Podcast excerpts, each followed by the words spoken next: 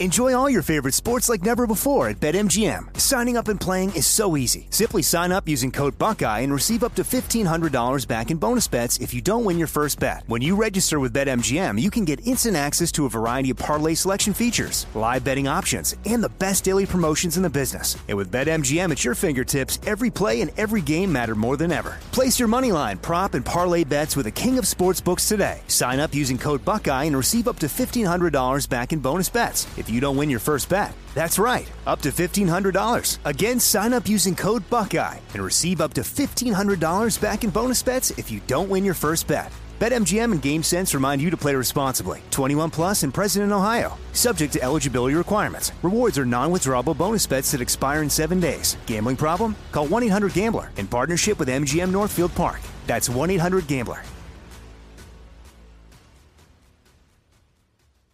Jesse Kelly here. If you're in a situation where you feel threatened, instinct may drive you to reach for lethal means immediately. But we all want to avoid the irreversible consequences of deadly force. Enter the Byrna less lethal pistol launcher equipped with tear gas and kinetic ammo to incapacitate an attacker for up to 40 minutes. It's legal in all 50 states, requires no background checks, and can be shipped right to your door. Visit Byrna.com slash Jesse now for an exclusive 10% discount. Hey, it's Will Friedle. And Sabrina Bryan. And we're the hosts of the new podcast, Magical Rewind. You may know us from some of your favorite childhood TV movies like My Date with the President's Daughter and the Cheetah Girls movies. Together, we're sitting down to watch all the movies you grew up with and chat with some of your favorite stars and crew that made these iconic movies happen. So kick back, grab your popcorn, and join us. Listen to Magical Rewind on the iHeartRadio app, Apple Podcasts, or wherever you get your podcasts.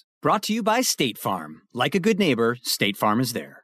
The 2024 election is upon us, and now is the time to fight back against the war on masculinity in American society today. Thankfully, the Patriots at CHOQ, C H O Q, are here to help real American men maximize their masculinity by boosting testosterone levels up to 20% over 90 days. I've been taking a male vitality stack from CHOQ for like three years now. It is incredible. They are here to help make American men strong again. Testosterone testosterone fueled again. Maximize your masculinity today at choq.com. Use the code Jesse for a massive discount on any CHOQ subscription for life. choq.com code Jesse. Limited time offer. Subscription cancelable at any time. Newton Group Transfer. They are here to help you if you're stuck in a timeshare. Uh, these stories from people who have these timeshares and can't get out of them, they're shocking. These timeshare companies, not all of them, but so many, they get their hooks into you and you can't give them up. You can't give them up. Or they'll, they'll do things like they charge you thousands of dollars. One girl, she got past her timeshare when her mother passed away. She gets past the timeshare, doesn't want the timeshare, doesn't use the timeshare. They tell her she can get out of it for $4,000. She has to come up with a $4,000 check. This is not right. It's unjust. And Newton Group Transfers is here to help you. If you are in a timeshare and want out or know someone who is, call 888 845 3773.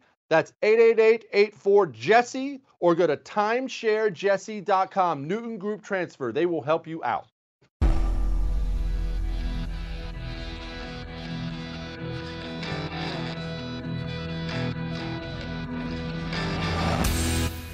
This is the Jesse Kelly Show.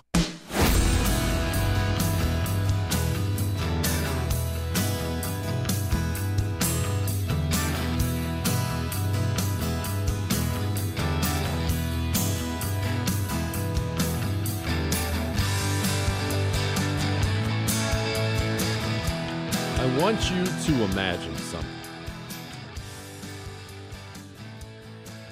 I want you to imagine being the most powerful empire in your world. You are in charge of it. You are the uh, you are a god king in this empire. You look around and wow, you can do whatever you want. Whatever you want. There are no peoples that you know of who can defeat you. You are, well, all powerful. And then a few shortly for, short years later, you are gone from the world. Your entire civilization has disappeared and you are dead. You don't have to imagine this. This happened. One of the wildest, just wildest historical events ever. We have talked about it before. We will talk about it again. We have a sweet show today. We have two pilots who drew something they should not have drawn in the sky, which is hilarious. We have cops arresting people for violating curfew, cops slapping cuffs on a man in front of his son because his son wasn't wearing a mask in Costco. We have well, Chinese influence, Chinese news. We have it is all over the place. But first, let us tell the brief story, as brief as I can make this story, which could be long, of Hernan Cortez and Montezuma II. Let's start with Cortez. Cortez, born in Spain, born in actually Medellin, Spain, Yes, Zach, just like the Colombia Medellin. Born in Medellin, Spain. Dad was an army captain. Cortez was a talented but restless soul. You ever known people like that? Maybe you are somebody like that. A talented but restless soul. When I say restless, he had opportunities. He had a brief stint in law school could have done really what he wanted in Spain. But, and I do say but, he loved Christopher Columbus. And remember, this is the era of Christopher Columbus. This is the era where Christopher Columbus was an international superstar, absolute superstar.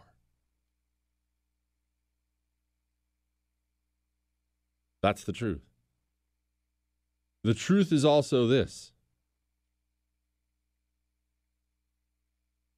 Christopher Columbus was not a capable human being when it comes to managing things. He wasn't. He was terrible at it. And I'm not one of these anti Columbus people. I love Columbus. But uh, all the other look, the slaughtering of the Indians and things like that aside, Columbus was just a terrible manager of things. Cortez looked at that too and thought, I can be that. I can be even better. I can be even better than that. So that's Cortez. Ends up striking out on his own, going over to what was then still the very new world, you know, the West Indies, the Caribbean, and decides he wants to go do some exploring of his own. And we need to understand this, we need to understand it well. All of North America at this point, really, virtually all of it was unexplored. Think about that. Think of a map of the Western Hemisphere, North North America, South America. I mean, think about all that. It's all obviously inhabited by various Indian tribes, but unexplored. You've had guys pop into the shore here, pop into the shore there, northern part of South America, but this is this is a huge thing to bite off and it's appealing to many, many young adventurous young men they're starting to get word back that uh, this place is massive. They don't even know how massive it is right now, but this place is huge, and we've got to figure out what's here and what to claim. What to claim.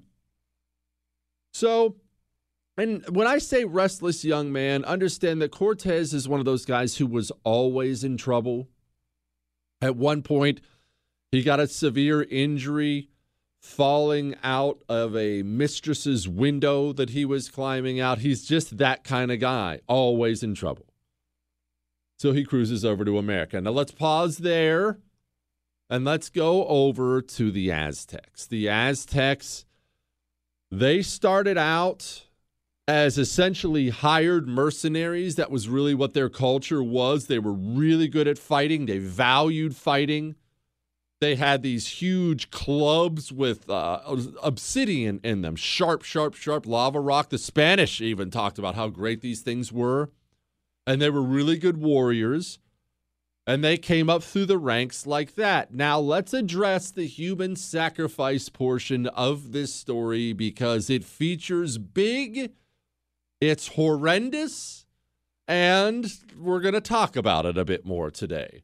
The Aztecs slaughtered people by the thousand at the height of their power because it was for their gods. However, if I'm being fair to a culture I do not care for, especially because of what they did to children, we'll get that get to that in a few if we're being fair to a culture I don't care for, we should address the fact human sacrifice, the Mayans and others, was not the exception in this part of the world at this time. It was more the rule. Everybody did some of it. The Aztecs just happened to think, well, we can up we can we can certainly take that up a notch. Now can't we? So, there's a story about the Aztecs as they come on up through the ranks. And when I say come up through the ranks, what happened with them is what has happened so many times throughout history. I'm amazed other civilizations don't realize this by now and stop doing it. You have this people, and they're really, really, really good at fighting in war. And you don't really want to do all that fighting in war. So, what we'll do is we'll just hire them to fight our wars for us. Well, what always happens, how many stories have I told you like this? The people who are great at fighting war look around one day and think, well, tell me what exactly is stopping us from running everything. We're the ones who fight wars. We win wars. So they start really getting a foothold in, uh, in you know, Mexico in this area start really getting a foothold. And they're coming up through the ranks. And now we're going to tell my favorite historical story of all time. It's right up there with Andrew Jackson allowing himself to get shot during a duel. You remember that, Chris? That's still the greatest thing ever. Andrew Jackson gets his honor challenged by the guy who was the best dueler around. I believe, I forget the guy's name. I believe the guy had won 26 duels by this point. The guy doesn't lose, the guy doesn't miss. You get in a duel with this guy, you're going to die. Well, Andrew Jackson doesn't really care about that. We'll just find out, we'll just have to find a way to win. So Jackson puts on an extra big coat and allows himself to get shot in the chest first because he knows he can't win anyway, and then kills the guy. Even that story is secondary to my favorite one. Hang on.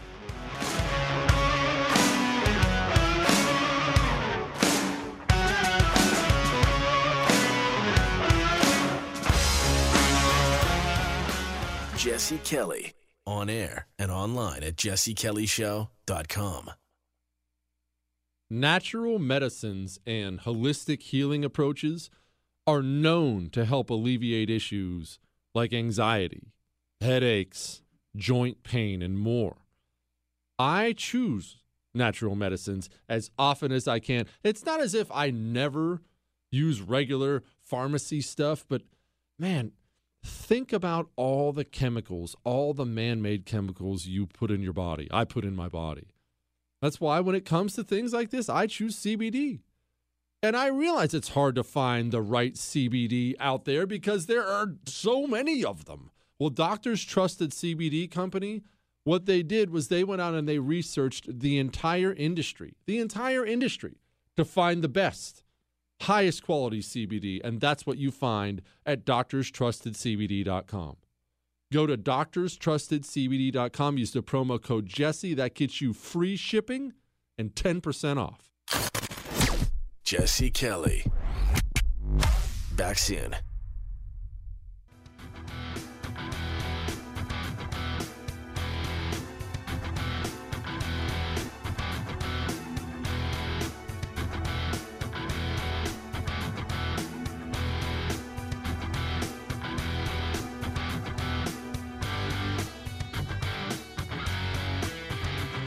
The Aztecs are moving on up in the world and they decide, well, it's alliance time, right? It's alliance time. There's this other powerful civilization here. Let's link up with them. And this other powerful civilization is looking at the Aztecs like, oh, yeah, we need to get together. And the king of this other powerful civilization says, I'll tell you what we'll, what we'll do. I have a daughter, smoking hot. We're going to give her to you in marriage. Then we can, you know, it'll link us up. Then we'll be linked like that. And the Aztecs, Aztecs are thinking, oh, absolutely. Give us your daughter. That is a great, great plan. Powerful king sends his daughter over to the Aztecs, who promptly sacrifice her. Now, I, I, I'm not defending them, but I do have to clarify in their minds, they were essentially making her an angel, a god. They were they were helping her out. I'm not sure she saw it that way as they were carving out her living heart with a knife, but they kill her immediately. And then, and I apologize, but this is the way it is, they skin her the opposing king, who sent his daughter to them, then arranges a big banquet with the Aztecs, who sit down with the king, and one of the Aztec priests shows up at the banquet wearing the king's daughter's skin around. Obviously, the king freaks out and kicks the Aztecs out. And the best part of the story is the Aztecs were completely lost what his problem was. What in the? I don't have any idea why he's so upset. Sorry for helping. but when I say these people loved human sacrifice, they did. And they rose through the ranks, and I'm I'm jumping over a bunch of the story, and they're well, they've taken over. Cortez gets over there, starts moving up through the ranks in the New World himself. And Cortez is, he's a mover and a shaker in society. Marrying this person, getting to know this person, gets permission from the governor over there to take an expedition to Mexico. He understands there have been people who've popped in over there. There are tribes over there, many of them hostile tribes. But Cortez wants to go settle Mexico. And all this go settle places is always two different things, especially in this in this day and age, although it's probably the same today. It's it's always a quest for money, gold, resources. It's always a quest for money, and it's always a quest to spread Catholicism. To, to talk to people about the gospel of Jesus. And when I say talk to people, give them a choice whether or not they want to die or become a Christian. And the depending on who you listen to, people will try to sell you both of those points as the only reason men did these things. And neither of those things are fair because oftentimes there were both reasons. Or this man only wanted gold, or this man really did want to just tell people about Jesus. And then you have this man who wants to tell people about Jesus and get some gold along the way. And we have their diaries. This is not ancient times of stone tablets. We have their diaries. This is what they believed. They wanted to go as young men do, experience danger, experience adventure. They wanted to go tell people about Jesus and they wanted to get rich. And when you're selling that, because I've had people ask me this before when you're talking about going into Mexico and the things that'll happen there. I remember some of these guys who take off with Cortez on this expedition will end up being laid down naked on a on top of an Aztec pyramid and having their hearts carved out of their chests while they were alive. This will end as ugly as ugly gets for some of these guys and people especially older men who forget what it was like to be younger and women don't understand sometimes why young men agree to do these things. And I'll tell you, I don't know. That's how God made us. I was the same way myself. 19, wanted some adventure, wanted to grow up a little bit. I think I'll join the United States Marine Corps. And my parents were horrified. They're like, What? You did what now?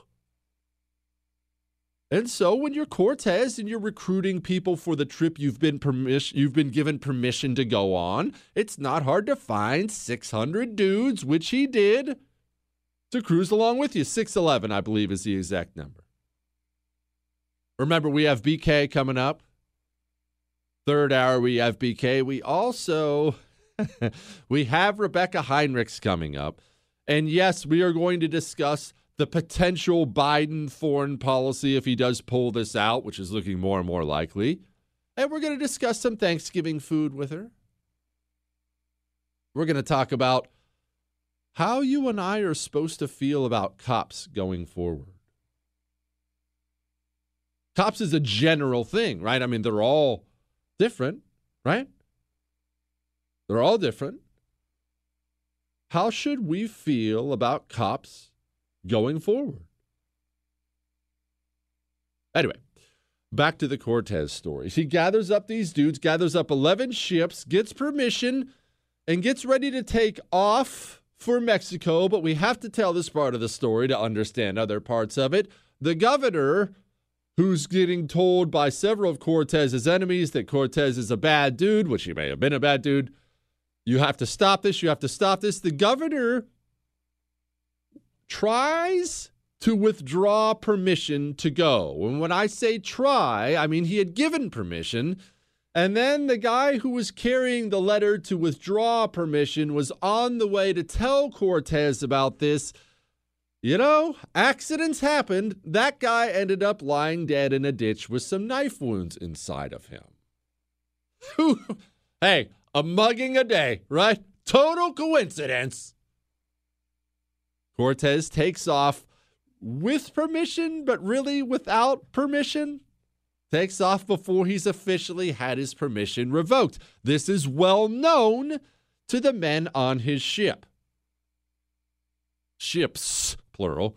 Cortez takes off, hits Mexico, and immediately begins acquainting himself with the local tribes. Now, he's not dealing with the Aztecs yet. I need to be clear about this. He's hearing about the Aztecs from other people, from other tribes. He's not seen them really yet. He's dealing with people like the Mayans and others. He is not getting the warmest of welcomes most places.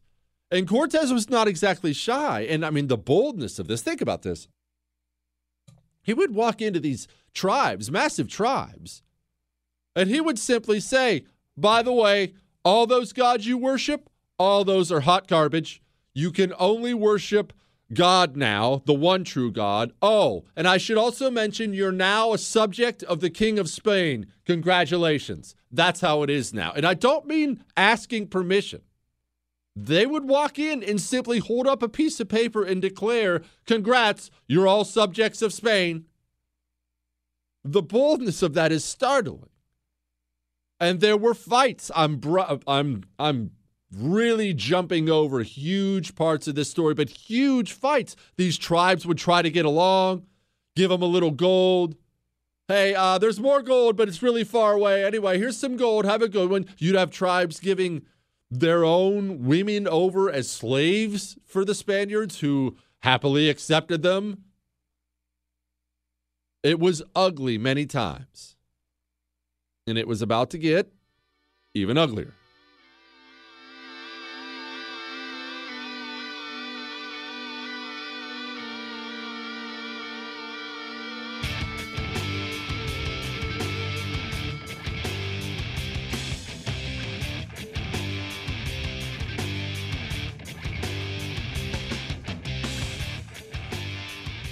You're never completely ready to adopt a teen. For late nights writing English papers. For your teen's music taste. For dinners, where they talk more on their phone than with you. For the first time, they call you mom. You're never completely ready to adopt a teen, and you can't imagine the reward. To learn more about adopting a teen, visit adoptuskids.org. Brought to you by the U.S. Department of Health and Human Services, Adopt U.S. Kids, and the Ad Council. Part time job, full time hustle, all time Shero to all of us. You nurture, we listen. You teach, we thrive. You lift our spirits, but we've got to lay down the truth. It's time for you, our Shero, to stretch for the stars. Start saving more for retirement now so you can feel prepared and live your life to the fullest. Get free tips to help boost your retirement savings now at aceyourretirement.org slash Shero. A message brought to you by AARP and the Ad Council.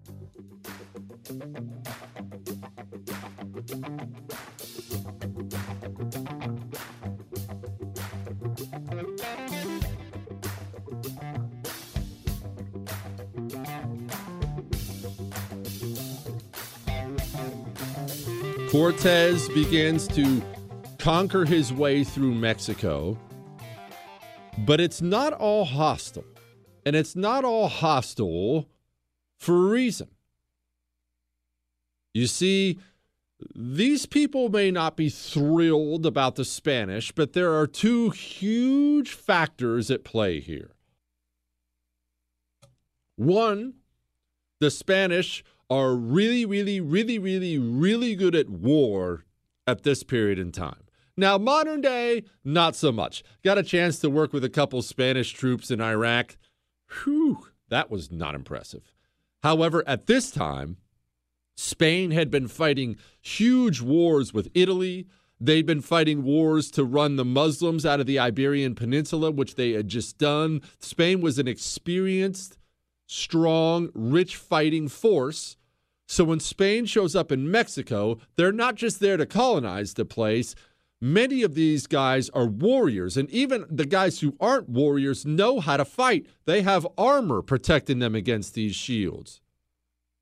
They have firearms. Indians have never seen these before. They have horses. The Indians had never seen these before, and they were terrified by them. They had war dogs trained to eat people, and the Indians were really scared about that. The Spanish had all these advantages, so they were force multipliers. He would take his five, six hundred men and take on a force of three, four, five thousand and win routinely. And they would get hurt, and there were there were men who would die, but they would win these battles.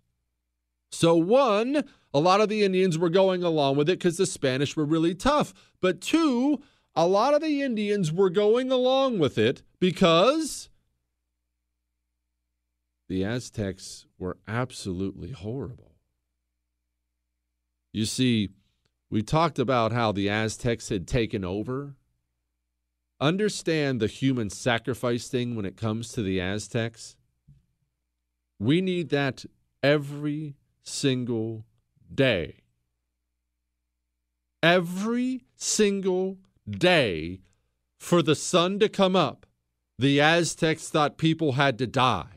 And that's not even counting special occasions, crop coming in. And it went well beyond, and this is going to be a little rough. So, kids, cover your ears. You know, I make it as nice as I possibly can. They would, and this is why I hate this culture so much, they would routinely sacrifice children. And more than just sacrificing them, as if that isn't bad enough, they would pull out their fingernails and things like that before they died because they believed their tears were nourishment for the gods.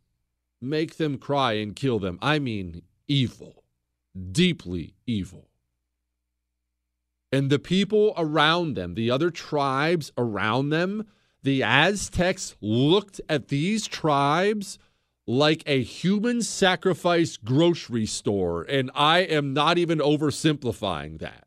One tribe they kept entirely within their kingdom, inside their fortresses, just so they could go down and pluck a few whenever they wanted to carve somebody's heart out. Hey, we're here. Just gonna take him, him, and her. Thanks. Oh, oh, by the way, I need your son too all of a sudden these Spaniards show up, and yeah, they're not great. Clearly, they're a different lot. Skin is awfully pale, ride these big, scary horses, war dogs. But they ain't sacrificing our people. They may enslave a few, they ain't sacrificing our people. The Aztecs, they didn't rule well.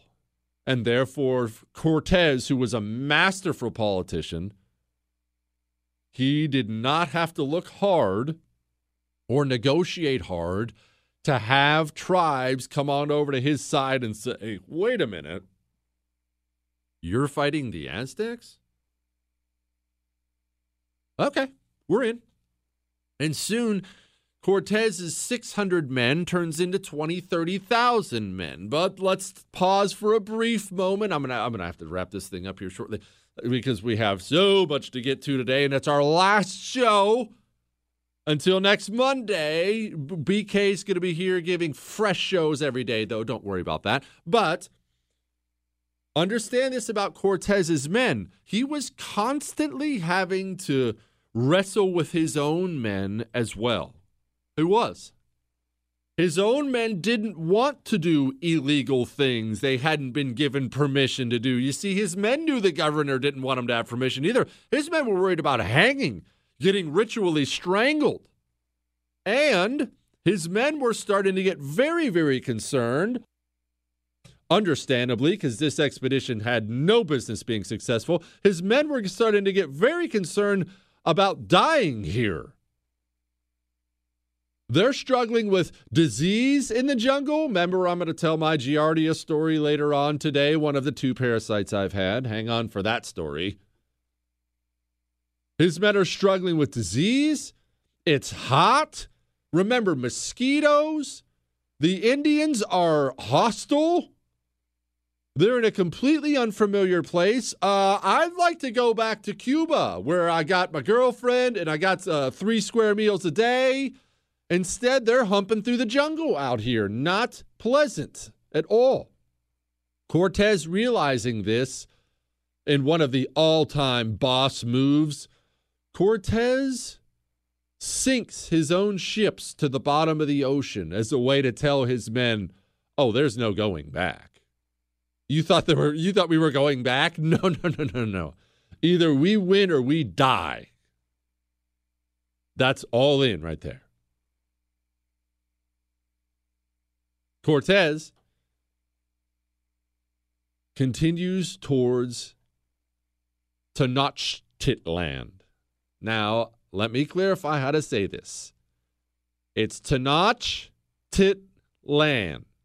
That is the name of the Aztec capital. If you're looking for it today, you can't find it because once Cortez is done with it, they built Mexico City on top of it because Cortez essentially razed the city to the ground if I had to see one ancient city, this would honestly probably be it. Cortez and all the Spaniards echoed this, said, said this city was more breathtaking than anything in Europe, than anything they'd ever seen. The Aztecs may have been a barbaric human sacrificing society. They were fantastic engineers. They were very clean people. They bathed more than once a day. And the city itself was built, get this, on a lake. I don't mean on the shore, I mean on a lake. They built the city in the lake with bridges that were retractable, canals. They had floating gardens to grow their food. It was supposed to be stunning. Paved roads, not paved is a strong way to put it, but stone roads, huge pyramids if you ignore all the blood spatter on them. It was supposed to be an amazing place. And the Aztecs start to get word about this guy who came from the ocean and he's conquering Mexico. And the Aztecs are struggling against a couple different things. This guy seems to be hostile. We're hearing reports. He's conquering people, he's making people do things, and we're the ones in charge. So that's not good.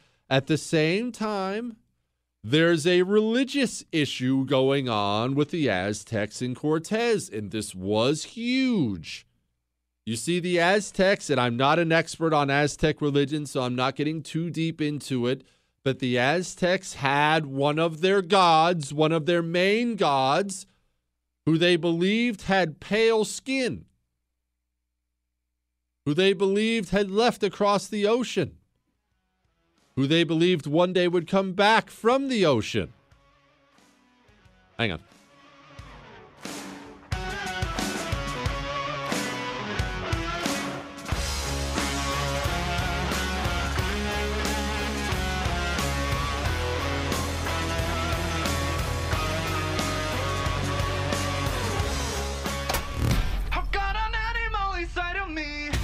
Jesse Kelly.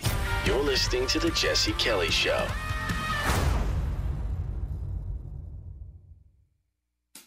One in three adults has prediabetes. One in three. That means it could be you, your football buddy, your football buddy, or you, your best man, your worst man, you, your dog walker, your cat jogger. While one in three adults has prediabetes, with early diagnosis, prediabetes can be reversed. Take the risk test at doihaveprediabetes.org. That's doihaveprediabetes.org. Wait, did they just say one in three adults has prediabetes? That's 33.33333% of adults. That means it could be me, my boss, or my boss's boss, or me, my favorite sister, or my other sister. That's seven members of my 21 person romantic book club. Wait, the one in three could be me, my karaoke partner Carol, or ugh, my karaoke enemy Jeff. I'm gonna take the risk test at doihaveprediabetes.org. Brought to you by the Ad Council and its pre-diabetes awareness partners.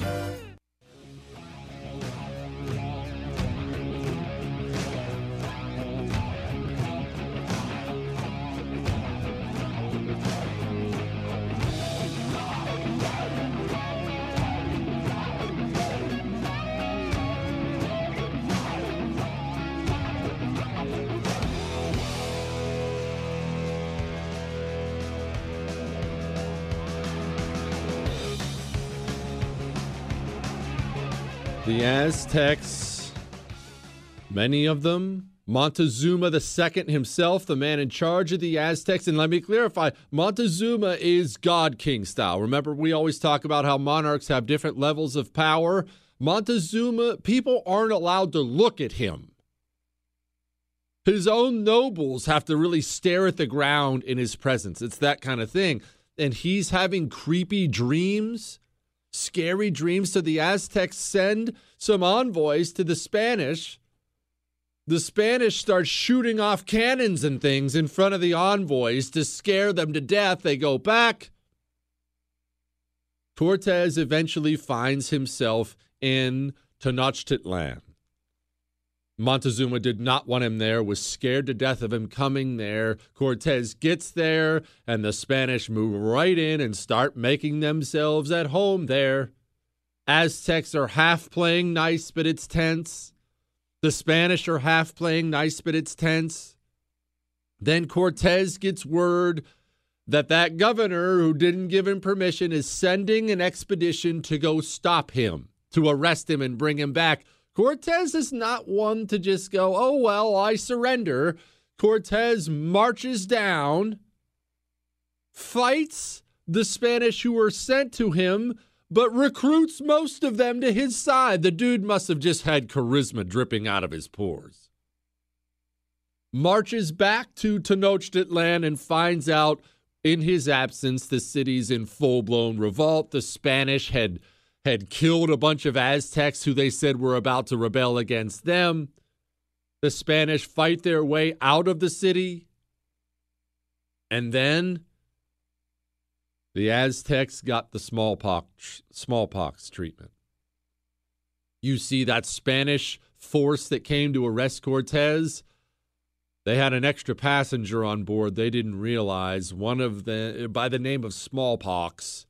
Smallpox got into Cortez's men. Cortez's men gets into Tenochtitlan, and they estimate 3 million Aztecs die.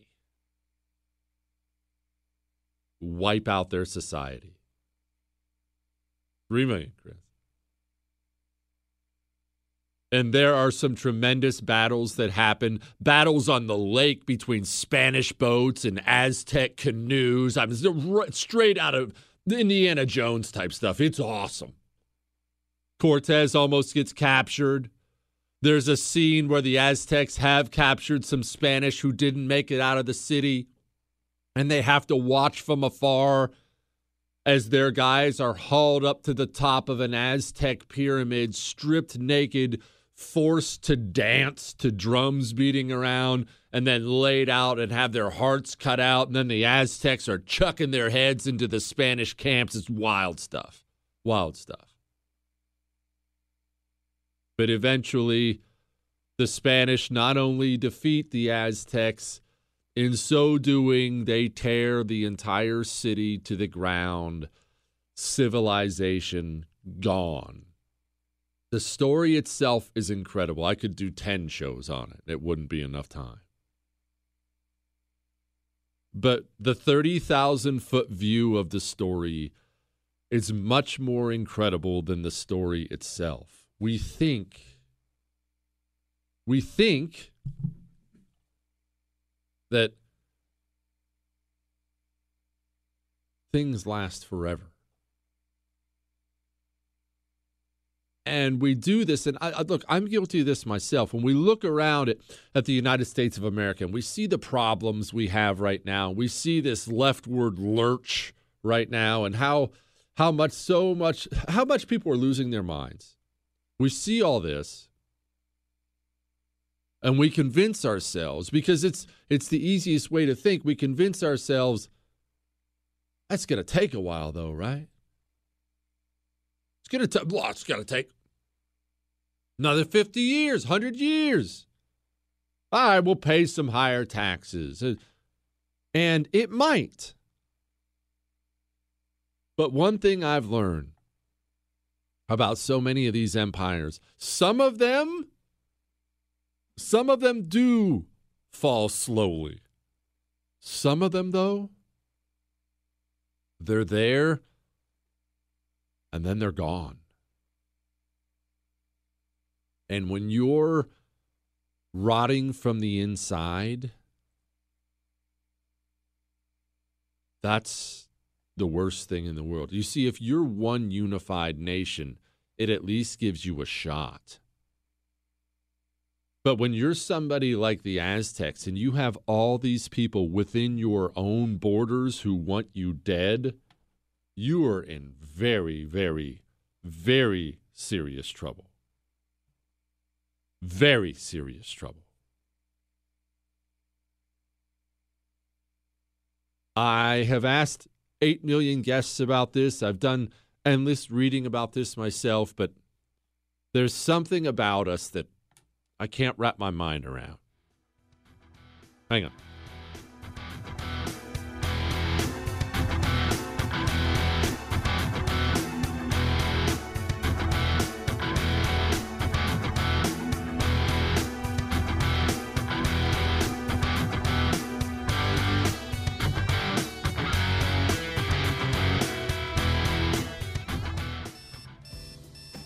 Wake up and text.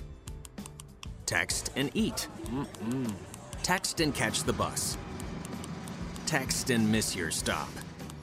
Wait, wait, wait, wait, wait, wait. Text and be late to work. Sorry, I'm late. Text and work. Text and pretend to work. Text and act surprised when someone calls you out for not working. Who, me? Text and meet up with a friend you haven't seen in forever. Hi. Oh, hey text and complain that they're on their phone the whole time. Ugh. Text and listen to them complain that you're on your phone the whole time. Ugh. Text and whatever. But when you get behind the wheel, give your phone to a passenger. Put it in the glove box. Just don't text and drive. Visit StopTextsStopWrecks.org. A public service announcement brought to you by the National Highway Traffic Safety Administration and the Ad Council.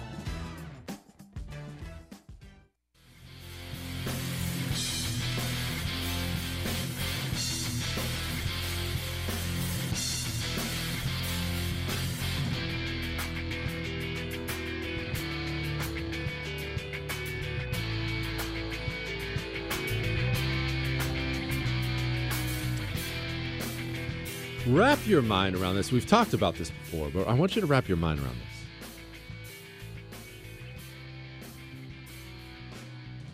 Half the country, one of the two political parties, the major ones, I realize we have other smaller ones, one of the two political parties had to be shamed into flying an American flag at their convention.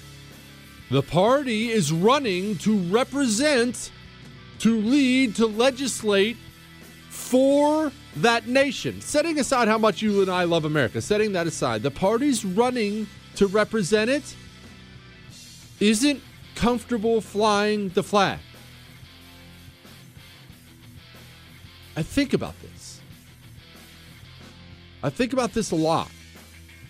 There are these moments in your life where you're you have this revelation, and that was one for me. And you know what? Hang on.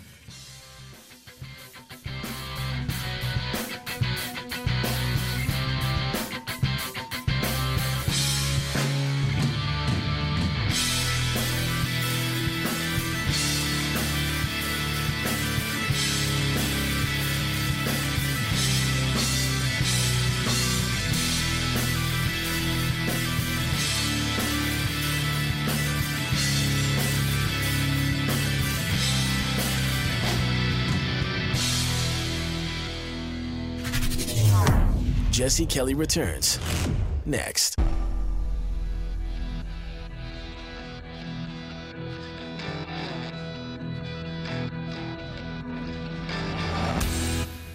This is the Jesse Kelly Show.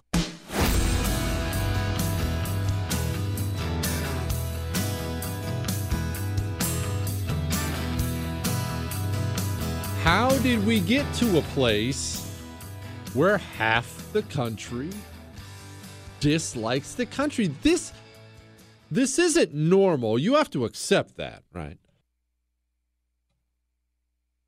This isn't something you just have to, oh well, that's the way it is. Remember, we got Rebecca Heinrichs coming up talking about Biden's potential foreign policy if there is a Biden. And apparently, she has some strong thoughts about cranberry sauce. We got BK coming up next hour. We have to talk about cops. We have to work out what you and I believe about cops. And we're going to get to that here in just a second because it's time to just jump on that grenade. But how did we get to a place where half the country hates the country? the education system. It hit me again last night as I was, and I've warned you about this before. And parents, I need you to hear me on this, and I need you to hear me well because I've made this mistake. I'm not I'm not pointing my finger lecturing you. I've made this mistake. You want your kids to be separate from this leftist lunacy. You know, you can't hardly watch anything on TV anymore, read anything anymore without something being inserted in there pushing leftism. History, which I love anyway, is often thought of as a way to escape that. And I'll be honest, on top of loving history, it's half the reason I open my show with a history story every day. There's enough politics. I'm going to do politics for the next two hours. Let's take a quick break, get a cool history story, and then we'll come back.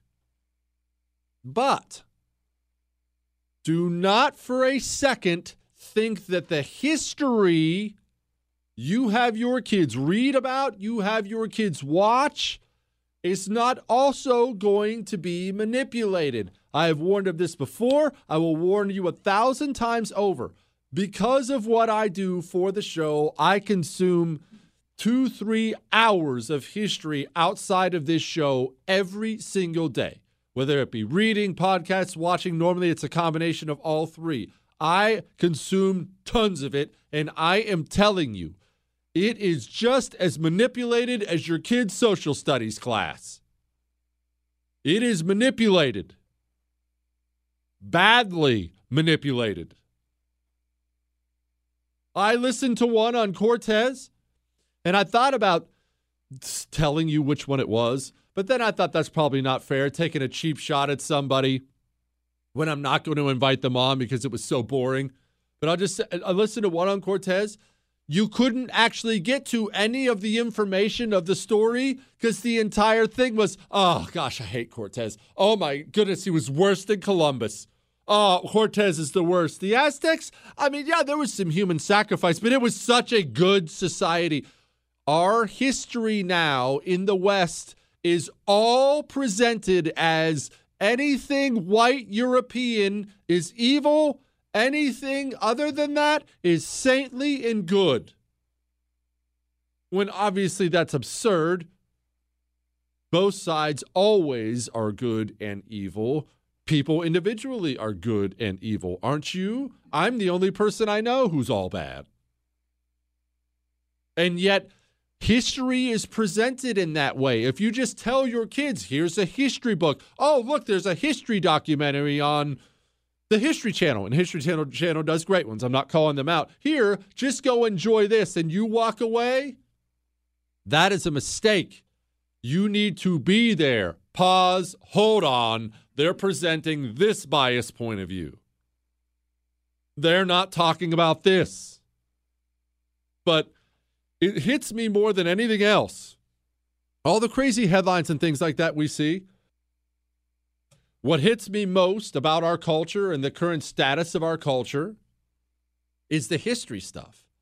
You can't even read a basic story of Cortez's takeover of the Aztecs without getting barraged by social justice warrior crap. Here are all the reasons white people suck and they're evil and they're colonizers and oh, the saintly Indians, the noble savages. Oh, these poor gentle souls, taken down by the evil demon whites. It was a couple of white dudes. And I'm not even indicting them. Another reason I'm not going to call them out personally is they learned that. They were taught to look at the world in that way. And it is everywhere today. That doesn't mean it's hopeless. That doesn't mean there's nothing you can read, watch, listen to. But it does mean until you have a source you can rely on that you verified is trusted as presenting just the facts, Jack, then you can't just let your kids consume it. You can't. There's too much out there now. It's crazy. It's absolutely crazy. All right, Chris. Before I get to my Giardia story today, which I'm going to get to, I think I'm going to get to that shortly. It's been such a heavy day. But before I get to my Giardia story, this is going to be a toughie. 877 377 4373. 877 377 4373. Or the email is jesse at jessekellyshow.com jesse at jessekellyshow.com. Remember, all your emails go right to Chris. Chris prints them out for me. I read every single one. Will not respond. I get way too many. I read every email you send me. I have a heartbreaker today. I can't even I can't even bring myself to read this one until later on in the show, but man, coronavirus lockdowns. Whew, they have casualties, I'll put it that way. There are two videos out there today. They're circling the internet. If you've been on social media at all, you've probably already seen them. In fact, I think we're going to get the audio from the curfew one just because I think it'll help you understand what's being said. Chris, go dig that up. Uh, Twitter will be a great place for it.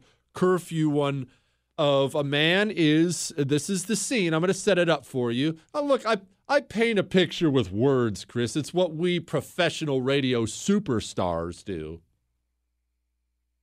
You're looking at it from a cell phone camera, you're looking at an intersection. You have multiple, I'm not looking at the video now, so I may mess up this part of it. Four or five, I would say at least, blacked out police SUVs with their lights flashing, yelling at everybody to go home.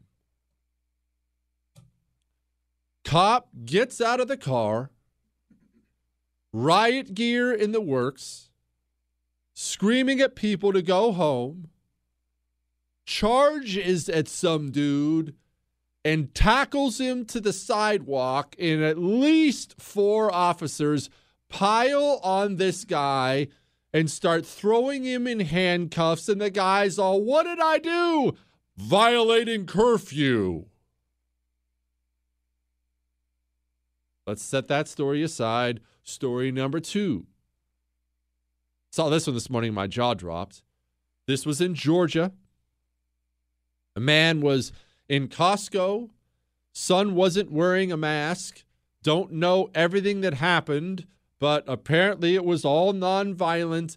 You catch the video with two cops standing behind the guy, throwing the father in handcuffs in front of his family, in front of his son, and marching him off to jail in a squad car.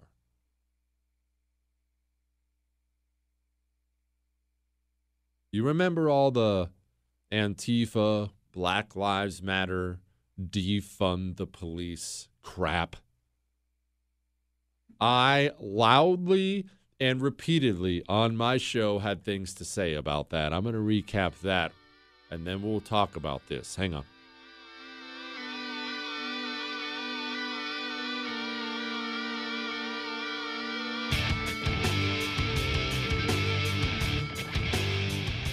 Here's the thing about natural medicines, holistic healing approaches they're known to help alleviate issues like anxiety, headaches, joint pain, and more. You have any anxiety?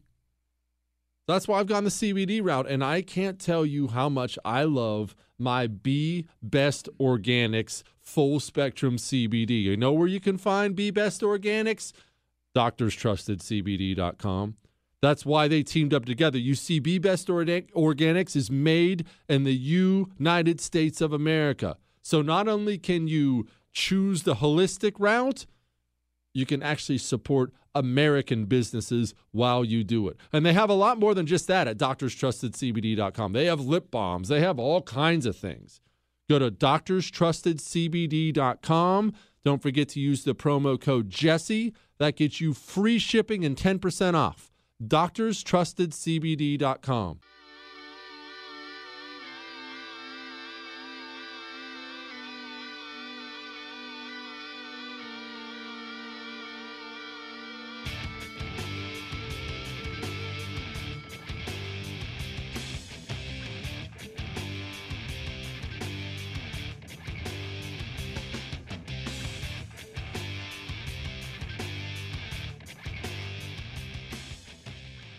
people on the right in general stood up for police officers as they should in the wake of the George Floyd killing because there was a national movement to blame cops for all the problems in the black community, not address any real issues, blame cops, defund the police, cops suck. We had half the idiot GOP senators participating in it. If we're being honest, Trump himself did at first. Oh, let's invite Van Jones to the White House and sign an executive order on police reform. What is that crap? You got Tim Scott talking about federal police. It was a disgrace. But people on the right, people on the right in general, 90% of the right, the elected officials are useless, and so are the elected, or so are the DC GOP pundit class, but people on the right stood with the police.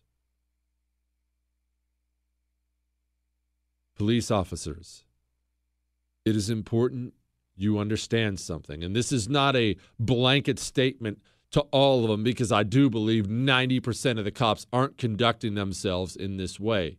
But when it comes to these coronavirus restrictions, wear a mask, curfew, things like that, your profession, law enforcement in general, all of American society has decided you are the bad guy, you are the enemy. Every part of our culture athletes, entertainers, education system, Democratic Party, the DC GOP pundit class, politics you have one friend left in the United States of America, and only one.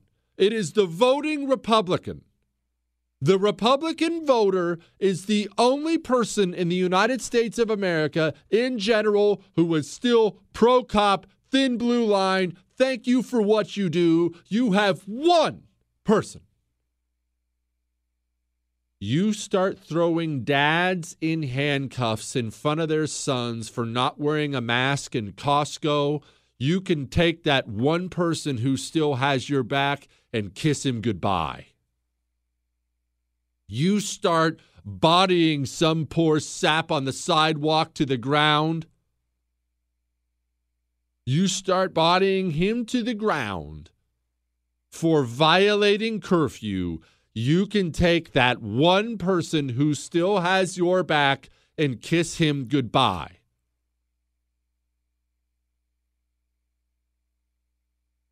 Now, I understand what's happening. I do understand it.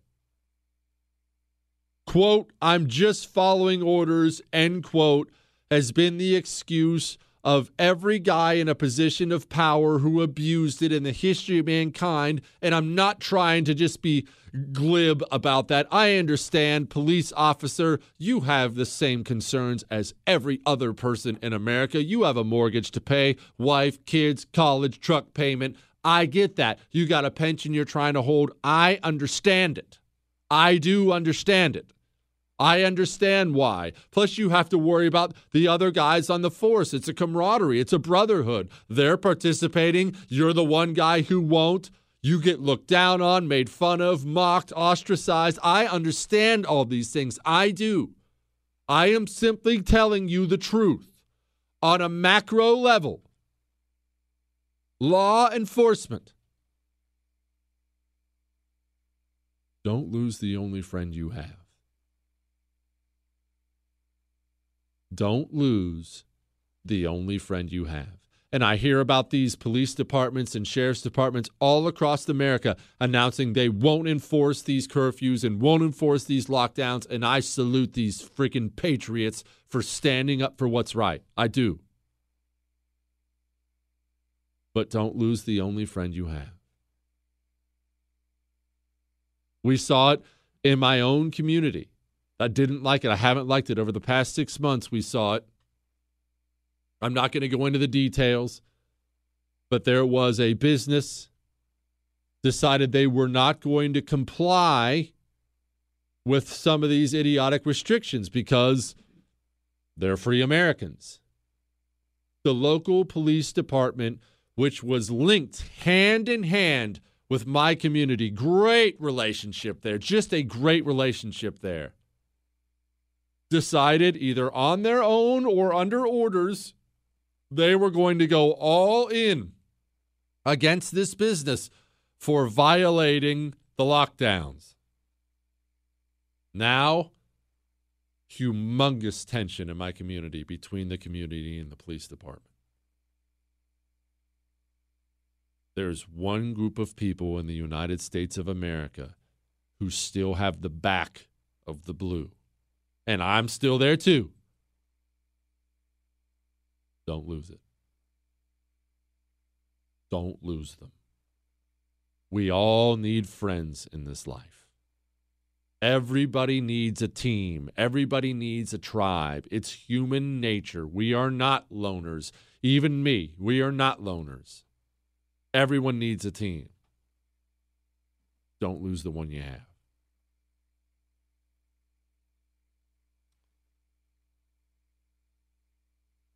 Beijing controlled news outlet paid U.S. newspapers millions to publish propaganda this year. An English language newspaper controlled by the Chinese Chinese Communist Party's propaganda department paid U.S. media companies nearly $2 million for printing and advertising expenses over the past six months, even amid heightened security over Beijing's disinformation efforts in the West.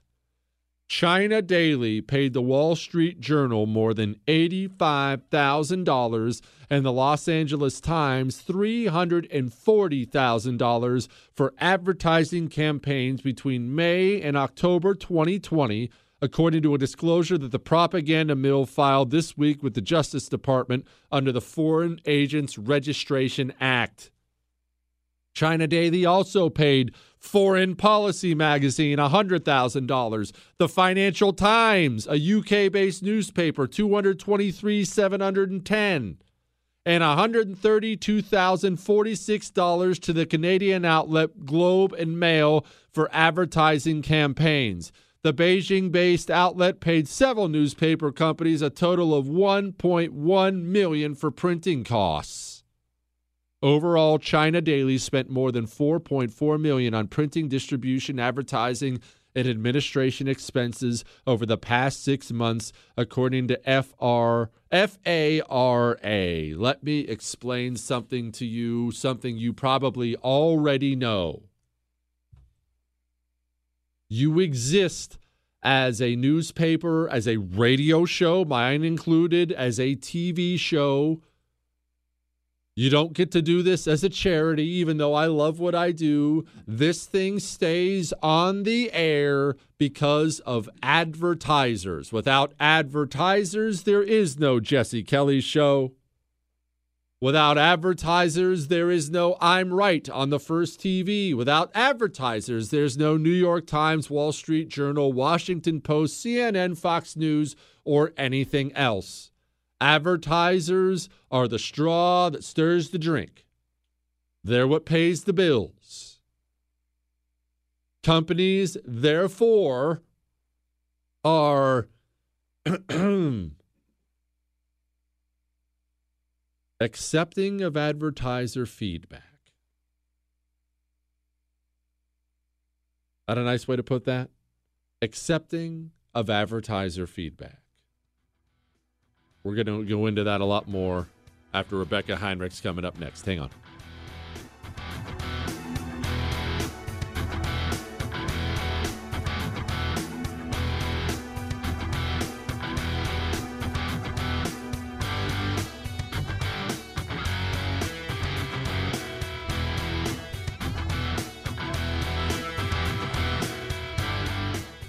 You're never completely ready to adopt a teen.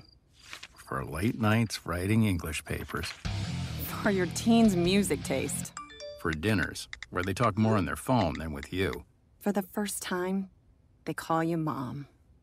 You're never completely ready to adopt a teen, and you can't imagine the reward.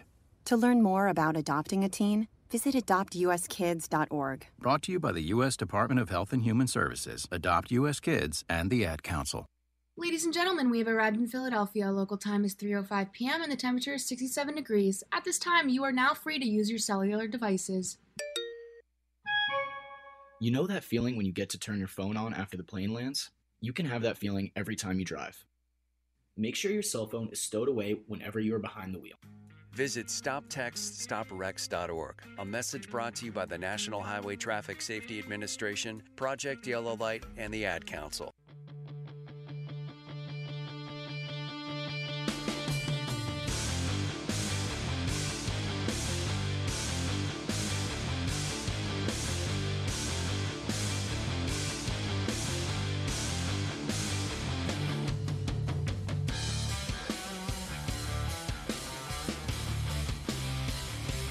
Joining me now, senior fellow Hudson Institute, Rebecca Heinrichs. Rebecca, let's assume for a moment that Joe Biden is going to be president. That is what I'm currently assuming. I am honestly, my, the part of his presidency I'm worried most about, beyond packing the federal bureauc- bureaucracy, I talk on the radio for a living, is his foreign policy because Obama sucked. Is that Biden's? Yeah, it's not going to be good. Ah. Um, now, the the um, the individuals that we know that it looks like he's going to nominate for Secretary of State, Antony Blinken.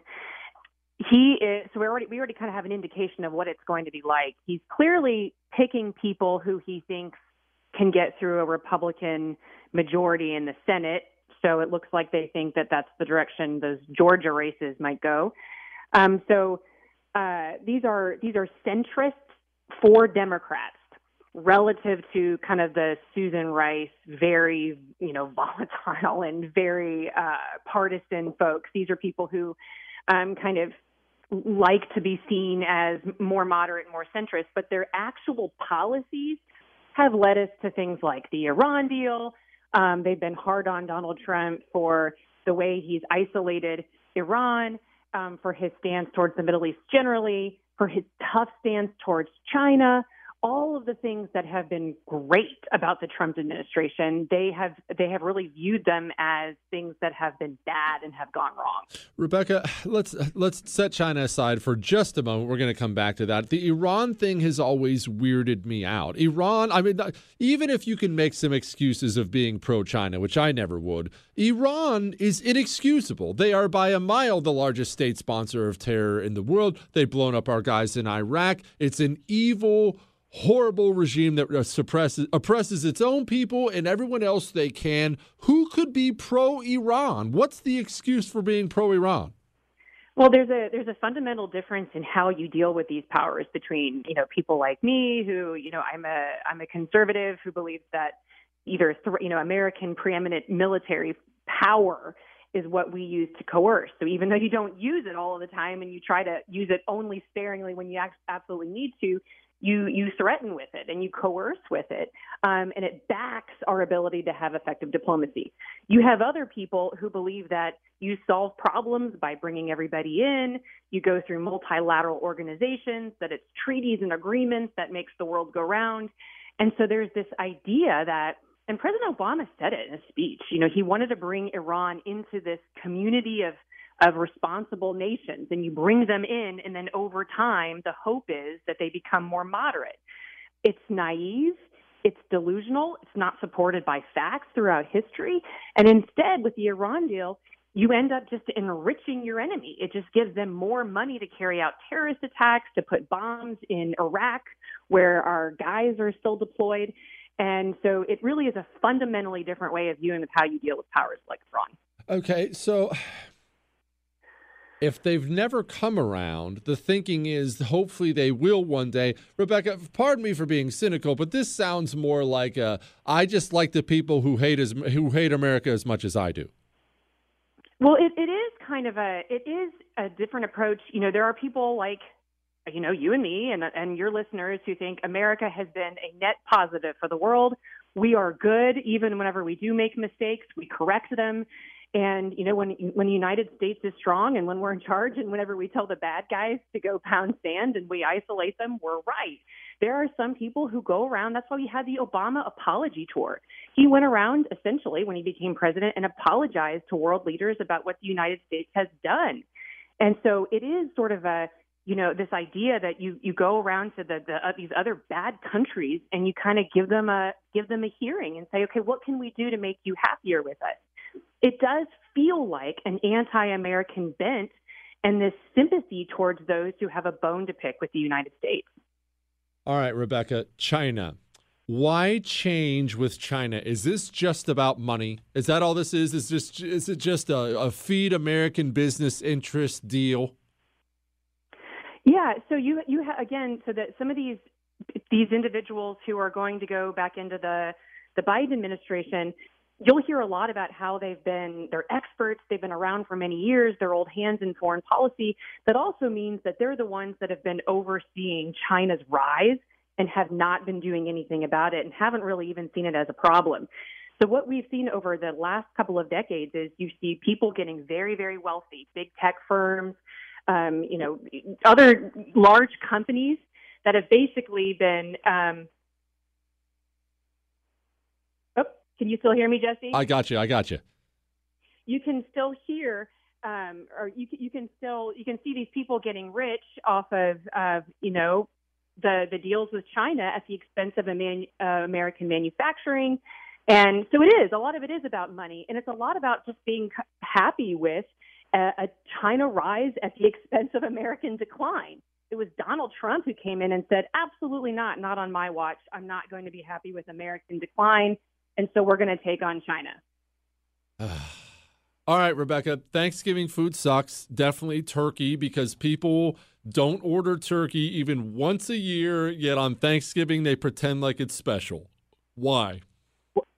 Well, that's why you got to put things like cranberry sauce Ugh. and mashed potatoes and stuffing and Ugh. gravy because turkey's pretty much just, you know, tasteless. You got to add all the good stuff. Okay, cranberry sauce. Please tell me you don't put cranberry sauce on the actual turkey. That's disgusting. What? No. It's delicious. Turkey's dry. You put cranberry sauce on top to make it taste better. But I'm not a sweet meat guy. Are you a sweet meat? I'm a salty. I'm a salty meat. Give me a Cajun, blackened, something like that. I prefer salty meat. Right, but cranberry also makes your plate pretty. Oh, It's red. This is this is such a woman thing. My wife does this exact same thing with it doesn't look right. I'll suggest, you know, mac and cheese for a side and she says it doesn't look right. What does that matter for anything? You know, it, you just you got brown and you've got your greens and your tans and then you have this sparkling red right there.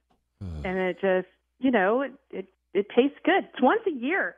Rebecca, what are we supposed to think about cops arresting people for violating curfew? Oh, it's awful. No, it, it's it's awful to see kind of what's happening in in that regard. Um, you know, and and to see how many police officers who are willing to do it um, is is really disappointing. But you know, the best thing I think Americans can do is, um, you know, comply to the comply to the things that make sense. And, you know, as you read the data and the studies that come in, but you know, you got to live your life. And if there's enough of us who are willing to stand up and say that this is an overreach and we're not going to do it, the better off we are. Amen. Rebecca Heinrichs, Senior Fellow, Hudson Institute. Where can people get more of your stuff? You can go to the Hudson Institute website, um, and you can catch me on Twitter at RL Heinrichs. Thank you, Rebecca. and I Appreciate put you. my stuff there. Good. Thanks, Jesse. Bye bye. Chris, two pilots under investigation. This is the headline, okay? I'm just reading it verbatim. Two pilots under investigation for drawing a penis with aircraft. Two Russian pilots from Pobeda Airlines are being investigated for doing some maneuvers in the air to draw a penis on radar in protest against a ban imposed on Zenit St. Petersburg captain Artem Dzyuba. Don't you feel like this happens all the time with pilots, Chris? Don't get me wrong. I'm all down for some immature fun. I am all down for some immature fun. Isn't there anything else more hilarious we could be drawing? Or let's be honest, maybe that is the funniest thing that we could be drawing. And why is it funny? I have no idea why it is funny, but it is funny. I think it's because of who it offends. That's probably who. All right, we're going to play you this cop arresting a guy, curfew stuff as soon as we get back. Talk about that a little more, and I have my Giardia story. Hang on.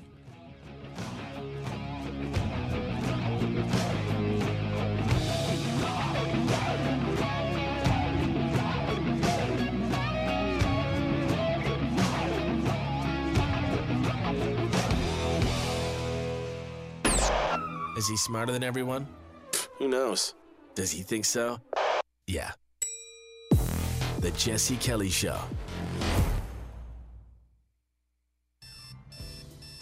Wake up and text. Text and eat. Mm-mm. Text and catch the bus. Text and miss your stop. Wait, wait, wait, wait, wait, wait. Text and be late to work. Sorry, I'm late. Text and work. Text and pretend to work. Text and act surprised when someone calls you out for not working. Who, me? Text and meet up with a friend you haven't seen in forever. Hi. Oh, hey. Text and complain that they're on their phone the whole time. Text and listen to them complain that you're on your phone the whole time. Ugh. Text and whatever. But when you get behind the wheel, give your phone to a passenger. Put it in the glove box. Just don't text and drive. Visit stoptextsstopwrecks.org. A public service announcement brought to you by the National Highway Traffic Safety Administration and the Ad Council.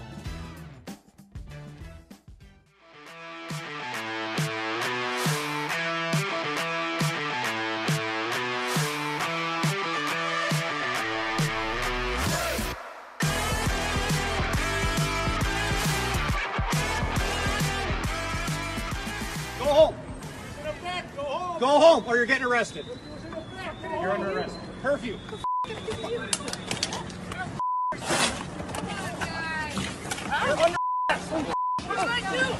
Get down! Stay back. I'm not a part of You're it. under arrest. Stop resisting.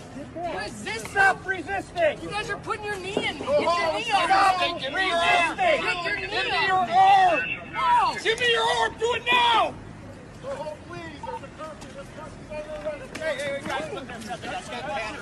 All right. Yeah, but that's Just stay back. You can record. Just stay back. All right. It's There's nothing wrong with that. Stop resisting, or you're going to get tased. What the Get off me and you can handle You are under arrest. Stop resisting. I can't help it. You got so many guys on me. I can't. Mm-mm-mm.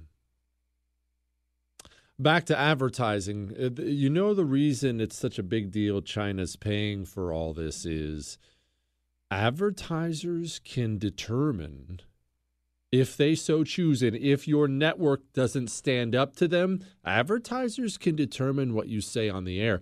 I people people ask me all the time why I get to say whatever I want, how I get away with it. Look, a lot of that is because I will not apologize and I'll just I'll just quit before I do anything else. So I'm blessed that I've never once been told say this, don't say this ever, but on radio or TV. But honestly, that's just a lot of tough talk without networks that stand behind me. My syndication company for radio, they won't do it. They'll never bow.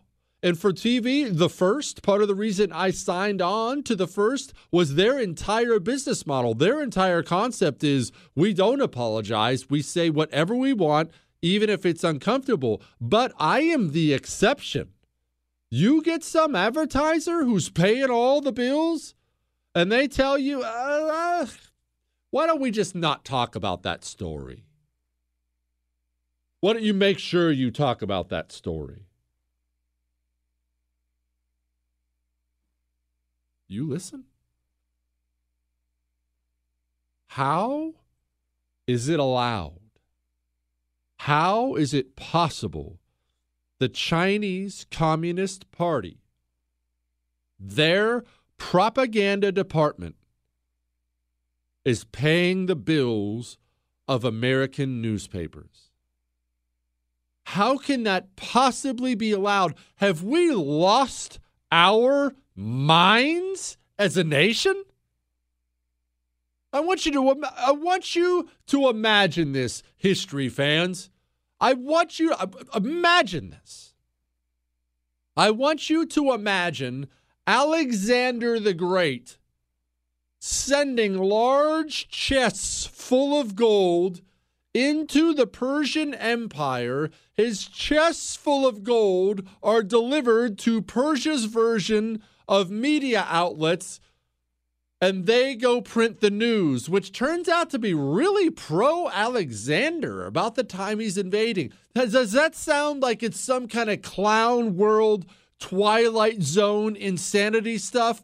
It should, because it is. And that happens right here in the United States of America. It's happening. Wall Street Journal. Ever heard of it? Los Angeles Times. Maybe you've heard of it before. The Western world, our media outlets are being paid off by the communist Chinese. How can we allow this? I don't want to be doomsday, but are we too stupid to continue to exist? Are we too stupid and weak? Uh, Let's be frank about this. Remember, I'm not your mommy. I'm your, I'm your daddy. Let's be honest. Are we too stupid and weak to continue to exist? We allow our arch nemesis, we allow our arch nemesis on the world stage to buy propaganda within our own borders and disguise it? What What are we thinking? What are we doing? Are we so lackadaisical or look, Russia talked about this extensively, I should say the Soviet Union. They talked extensively about using our freedoms against us. Things like photographing our nuclear bases. You can do that here in America because you have freedom to drive around here. Um, they catch you taking pictures of a nuclear base in the Soviet Union, you're never going to be seen again. And you might have your teeth pulled out of your head before you die. But maybe maybe it was freedom that doomed us. Maybe what made us great is what doomed us. I, I look at this and I don't know what's more unbelievable that it happened, or you won't find two other shows in the United States of America that will address this today. We are being manipulated. Why don't why do you think I tell you all the time none of what you see is real? Because it's not. You're seeing what China wants you to see. Hang on.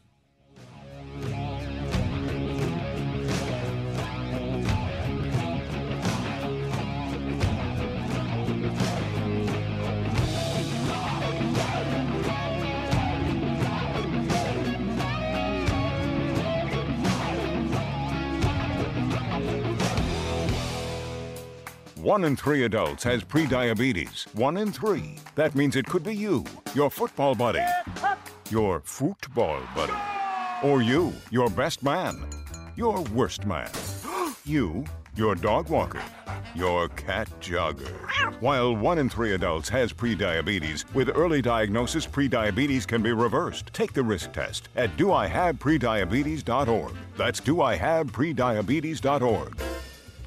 Wait, did they just say one in three adults has prediabetes? That's 33.33333% of adults. That means it could be me, my boss, or my boss's boss, or me, my favorite sister, or my other sister. That's seven members of my 21 person romantic book club.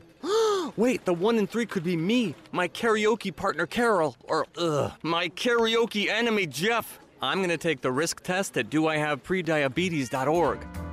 Brought to you by the Ad Council and its pre-diabetes awareness partners.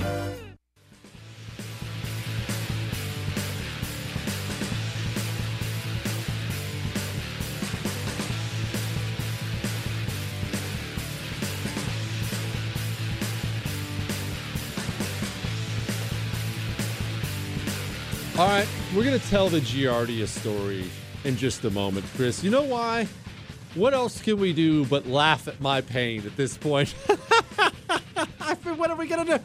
And, uh, and all this China stuff, like we talked to Rebecca Heinrichs about, we are now going to shift if Biden does do what it looks like he's going to do and become president. We are now going to shift into a pro China country again. So not only are we not pushing back against these things, we're going the other direction. We're just going the other way.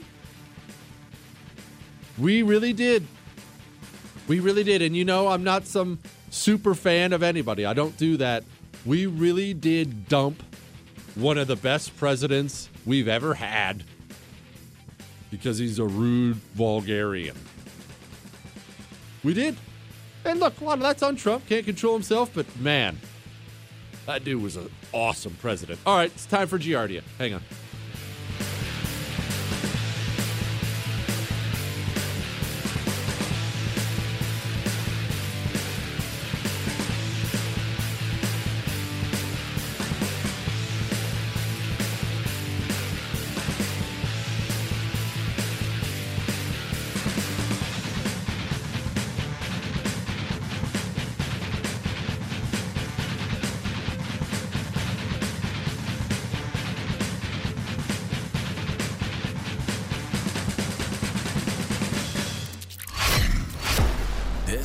Jesse Kelly Show.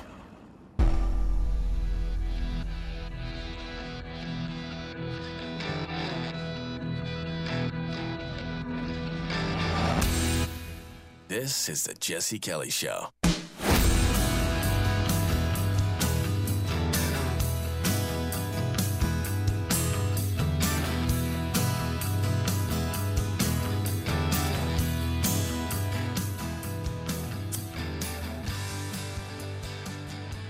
I was in the Marine Corps. We have some cool, cool stuff coming up this hour. I should say we have a blast from the cat, blast from the past with John Kerry. We got BK coming up. I'm going to read a gut wrencher of an email to you, but first, I was in the Marine Corps. I promised you this story yesterday, and I'm going to deliver. As part of being in the Marine Corps infantry, you train in peacetime, especially for every different scenario environment they can come up with. That doesn't mean you're highly trained in every environment, but you have at least some kind of base. They try to make sure you have some kind of base. So if war breaks out in the, the, the snowy mountains, you at least have some basic idea of what you're doing. If war breaks out in the desert, they want you to have some basic idea what you're doing. If war breaks out in the jungle, they want you to have so base, some basic idea. In cities, in country, they want you to have a base. That way, if you have to get trained up quickly for a specific environment, you're ready to roll. Now, it worked out just fine for my unit because we were in 29 Palms, California, which is right in the middle of the Mojave Desert.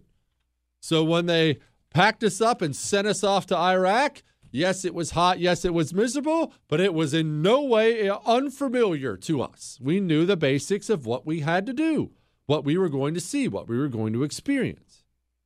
It helps. So you bounce around a lot. You bounce around a lot. We, we did jungle warfare training in Thailand. You do urban warfare training here. You do all kinds of things.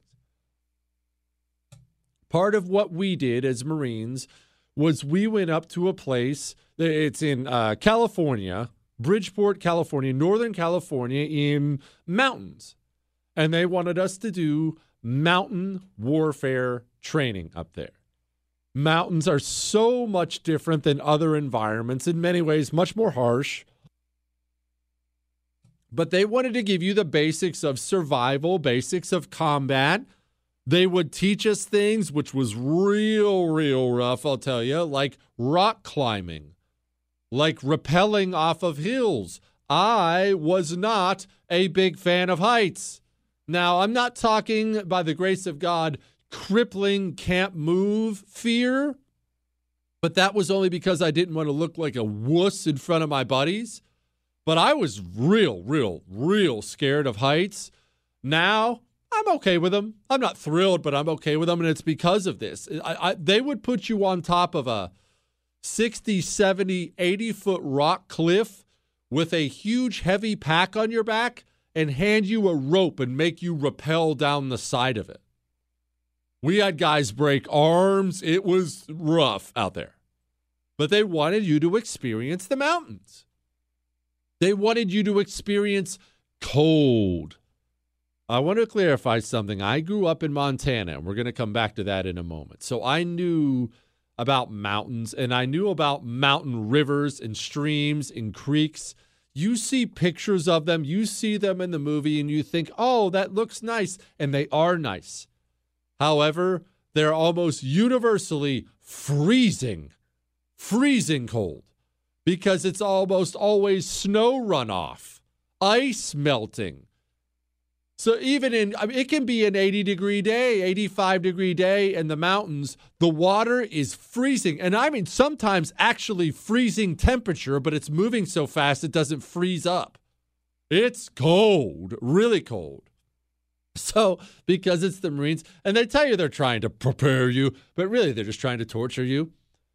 Because it's the Marines, they would do things like force us to lock arms with each other so we knew how to cross one of these and could experience the cold and make us go stand up to our chests, up to our necks in one of these mountain rivers and streams. So you can learn how to not get swept away by locking your arms, one. And two, they wanted you to know the pain of being that cold. Have you ever, because most people have experienced some level of cold where you get a finger numb or an ear numb, maybe your toes. Have you ever not been able to feel your entire body? I have. It is Not a pleasant feeling. And then when you start to thaw, first you get in and it feels like a thousand needles are sticking in you. And then you get so cold you get numb, but your body isn't working properly. Your muscles and things like that, because you can't feel. And then you get out and you start to thaw. And then you get the needles coming back as your body starts to warm up. And of course, they're shouting at you about what about what a bunch of women you are on the side of the creek as you're trying to learn how to stand again. But as part of mountain warfare training, they picked special groups to go learn different things. They taught us all how to tie ropes and knots and things like that. Of course, I've forgotten all that by now because you forget that stuff if you don't do it anymore. But part of but one of the special groups they had, it was called mule packers. Mules, for those who don't understand them, mules are outstanding in the mountains because one, they are extremely sure footed. It's easy to fall, slip, and hurt yourself. It's easy for horses to break legs. Mountains can be dangerous. Mules are sure footed, and mules can haul tons and tons of weight. They're just animals who can handle it. Now, they're notor- notoriously stubborn. You have to know how to work with one. But the Marine Corps then and now is well aware that sometimes, on certain occasions, the old ways are the best ways. You want some gear in a certain place? Sometimes it pays to learn how to put it on a mule, learn how to handle the mule, and haul that mule through the mountains. That's what we did. They picked a few of us for this special unit to go learn how to work with these mules. And I say special unit, I don't want to act like this was special forces or something like that. They just picked different guys to go go do this. We went and we were taught how to handle the mules. We were taught how to pack the mules full of our gear. It's one thing to throw some bags on a mule and you know throw a bag of food inside of it. It's another thing entirely to take a gigantic mortar or 50 cal machine gun and learn how to appropriately pack that on a mule in a way the mule can handle it and that and you know it just works for everybody. And at the end of mule packers part of uh, most most training events that you do like i said jungle winter mountains whatever it may be you have a final event that sucks where you're supposed to put together all of the things you've learned and once you put together those things, they put a huge event at the end so you can have this feeling of accomplishment. And it is cool at the end. Well, part of our Mule Packers thing was pack up with your little special Mule Packer unit and head into the mountains with your mules. And this was you're going to essentially camp. Now, let's backtrack for a moment. Again, I grew up in Bozeman, Montana. Uh, we moved there when I was 10 years old. That's all we did was camp. It was just what you did in high school. It was a funny way to grow up. I mean, yeah, we would bring a keg of beer to the mountains with us, but you knock off work or you knock off school on Fridays. You go home, you grab some food, you throw your sleeping bag in the back of your car, you throw a weapon or two in there because it's Montana, you never know what you're going to face, and you drive to the mountains. So that's all we did growing up was camping, hunting, fishing. That's just what we did. Uh, they told me I'm going to essentially camp in the mountains for a couple days. I'm thinking, oh, okay. Now, there are some guys hadn't really experienced that before, so it was different, but for me, no big deal. But one of the basic things you are taught, no question, is don't drink the water. Hang on.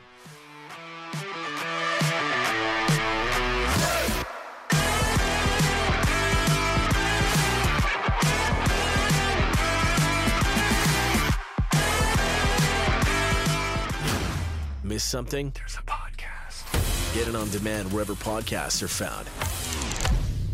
The Jesse Kelly Show.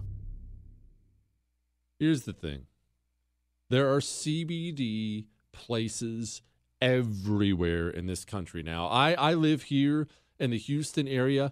I can't drive 30 feet without seeing a new store selling CBD. They sell it at the ratty gas station up the road with bars on the windows. But the thing about CBD is this it's not all created equal, they're not all the same. That's why I go to Doctor's Trusted CBD Company to find my CBD because they did the research. They found the best companies out there.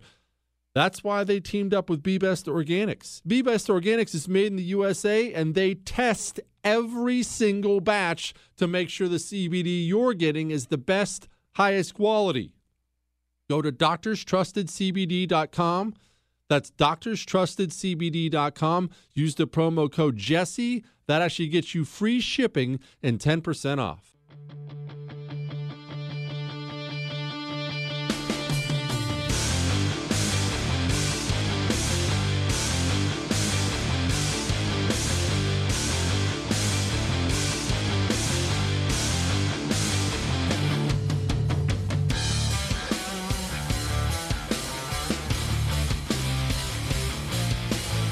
That beautiful water, nice and cold in the mountains.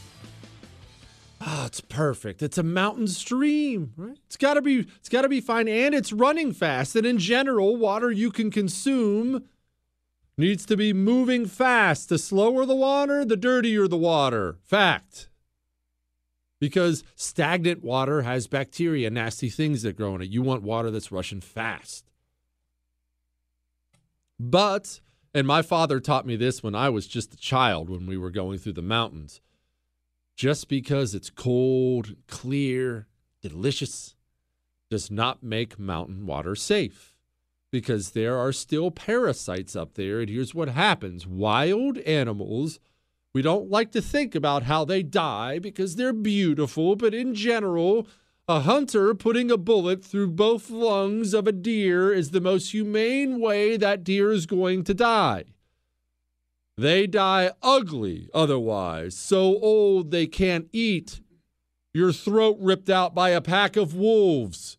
It's ugly. Or they die of disease. And when animals die of disease, they oftentimes seek out water as comfort. They're dehydrated. And one of the parasites animals suffer from in Montana and the Rocky Mountains in general, I'm sure it's worldwide, is called Giardia. I am not an expert on Giardia. I just know this it is a parasite. Once you get it, well, I'll get to that in a few. You don't want it. And animals in the mountains will, if they're dying, or even if they're not dying of it, but if they're dying and they die by a stream, they'll oftentimes die in the stream, in the river, and that water that's clear and beautiful and delicious, three, four hundred yards, a mile, two miles upstream, may have a dead elk in it that's pouring giardia particles into the water. Looks can be deceiving. Just because it looks clean don't mean it is. You still have to purify your water when you're in the mountains. We got BK coming up here in a second with World News and BK. World News with BK. Now, the man leading the Mule Packers was obviously too inexperienced, did not know his way around, and surprise, surprise, he got us lost in the mountains. Remember, warfare is not all sexy. Oftentimes it's boring. Oftentimes the things that matter aren't bullets and gunfights. We ran out of food quickly. We ran out of water. He takes these gigantic five gallon water jugs and simply walks down to this mountain stream and stuffs them in there and fills them up. To which I told him, uh, and he was a sergeant. I was just a lonely private first class at the time. I said, uh, Sergeant, uh, that's not clean water. I mean, do we have do we have tablets we can drop in there? Should we maybe boil it first? And anybody who's been a Marine knows a PFC better be real careful when speaking like that to a sergeant. And when he told me to leave his presence, and he didn't exactly use those words, I had no other choice. And that's the water I was presented with. We all drink it. We eventually find our way out of the mountains. All good to go, right? Eh, wrong. You see, Giardia takes time. Lots of time. Mountain warfare training ends. We go back to 29 Palms, California. It is now the heat of summer. Remember when I said 29 Palms, California is in the middle of the Mojave Desert? We're talking 120 plus out there. And they send us out to the field. We go out away from our barracks, away from the base. Just we're out in the, the rural part of the base to do a bunch of training, which we always did. You're doing various shoots here and there. And I wake up on the day we're supposed to leave. And when I say leave, we are going to throw on all our gear in 120 degree weather and hump over 10 miles back to base. If everything was perfect and it was a balmy 65 out, that's a brutal hump. It was roasting. We wake up that morning, it's already sweltering, and I am very, very sick. And I'm not going to elaborate on this, but I will simply put it this way. They had brought out a Porta John for us, and I was in it uh, not every five minutes. I was in it every minute. I would get done, get back to my unit, and have to run right back over there. And that kind of heat, if you're moving, if you're even sitting there, you lose water so fast. You have to drink like a liter of water an hour at least in the desert heat like that. Only when you have that going on as well, your body is just it's it's wasting away. And I don't want to look like a wuss and go up to my guys in charge of me and tell them I am really really sick. You don't ever want to say that. And you definitely don't want to say I don't think I'm going to be able to make this hump. This is not this is not H&R Block. You don't have a sick day. Oh, yes, you are making the hump. By the grace of God, our platoon doc, you have Navy corpsmen who are attached to Marine units. They're your medical guy. They're not doctors, but we call them doc. He looks over and sees I, I you I'm visibly not doing well at all. He runs and grabs me. He takes me over to the medical tent they have and he hooks me up with an IV. Asked me what's going on. I told him, hooks me up with an IV. I suck down, my arm does, three IV bags. If you're in the medical profession, that'll tell you all you need to know. You suck down three IV bags, your body had no water left. I was just sponging it up. By the grace of God, this is no joke. I, I think he saved my life that day because I was going on that hump and I would not have made it. He, he he goes to my guys who are mad, of course, and he says, "This guy is going back to base right now." They throw me in a Humvee and they race me back to base. They take me up to the hospital immediately, trying to figure out what's going on. And they tell me they have to take a a sample. I know, Chris. I know. I'm I'm being as delicate as I can. They have to take a sample.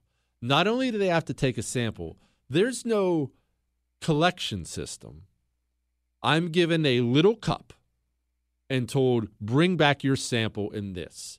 I'm going to go ahead and leap over that part of the story. But as someone who doesn't like that stuff, that was, oh, yeah, I had rubber gloves. I at least asked them for that, Chris. I'm like, I need all the rubber gloves you have now. I'll leap over that part of the story and tell you I got back, delivered my sample, and then the next day I was okay. Symptom free. I dropped off my sample and I was okay. I know now after the fact that Giardia comes and goes. It will lie dormant in your system forever, then pop up with a rage and then lie dormant. Again, it just does this. Giardia does this. But it went away and I went right back to training. Half the guys in my unit thought I'd faked the whole thing. And I have very much not faked the whole thing. Fast forward, I think it was about a week, and we had another long field op planned. They were taking us out in the field. I think it was for five or six days, and all Marines hate it. I, I realize that's what you do as a Marine, but everyone's, oh, that sucks. It's going to be grueling, training, brutal, crappy food. It's just going to suck. We're all packed up, ready to go, myself included. I am rooming at the time with my best friend from high school. His name's also Jesse. It just happened to be by the luck of by the luck of the draw, we ended up in the same unit, same room in the Marine Corps. So we are close. And I get word the morning we're supposed to leave, I have to go down to the company office. I'll finish this story after we talk to BK. Hang on.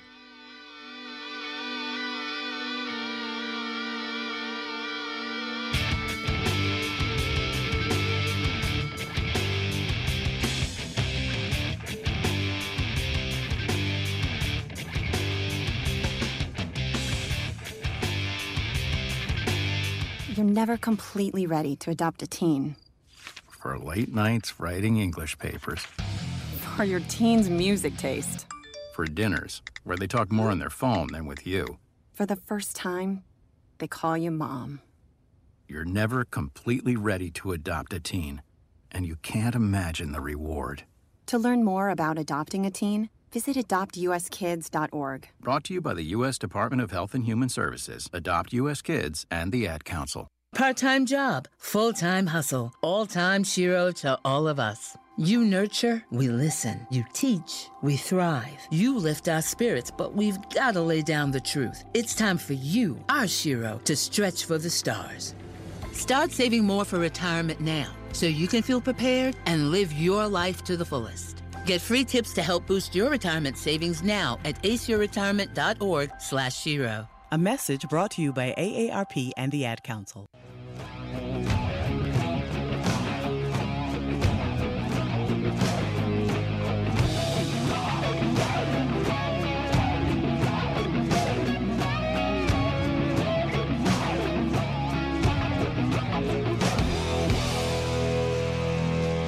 Joining me now, as he does every Tuesday at this time, and he will be your host for the next few days, host of the World News with BK podcast, former Air Force PJ.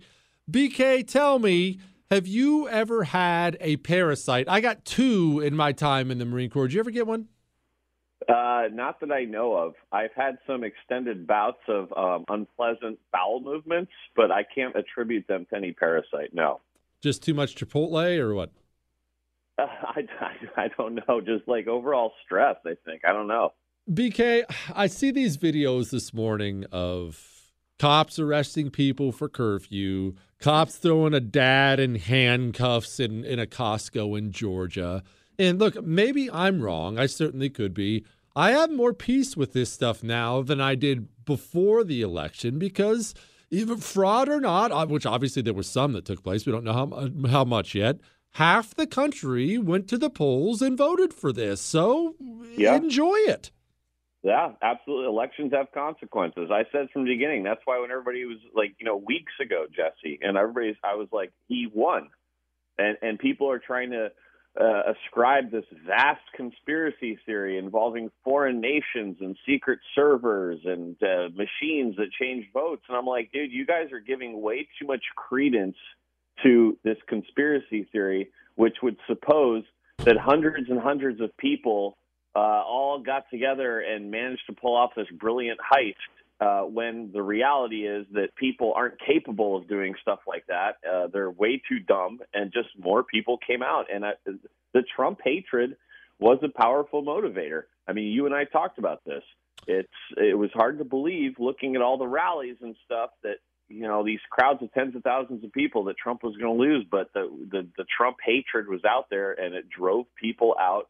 They were you know radicalized by the media, and they showed up and they voted Joe Biden in. So I don't know what to tell you. And on a second note, as far as here in California, you know, we started a curfew. I will say that cops rolled right by me as I'm standing outside the sidewalk at like 10, 15 at night, and they didn't do anything or care. So That's awesome. See, I'm sure experiences will vary. Yeah. Uh, beyond beyond just the Joe Biden thing, and maybe I mean who knows? Maybe I'm election coping myself. But people are screaming about Gavin Newsom having some fifteen thousand dollar dinner once he imposes curfews. Yeah. They're screaming about Andrew Cuomo of New York having his mother over, and and what I just what I keep coming back to is.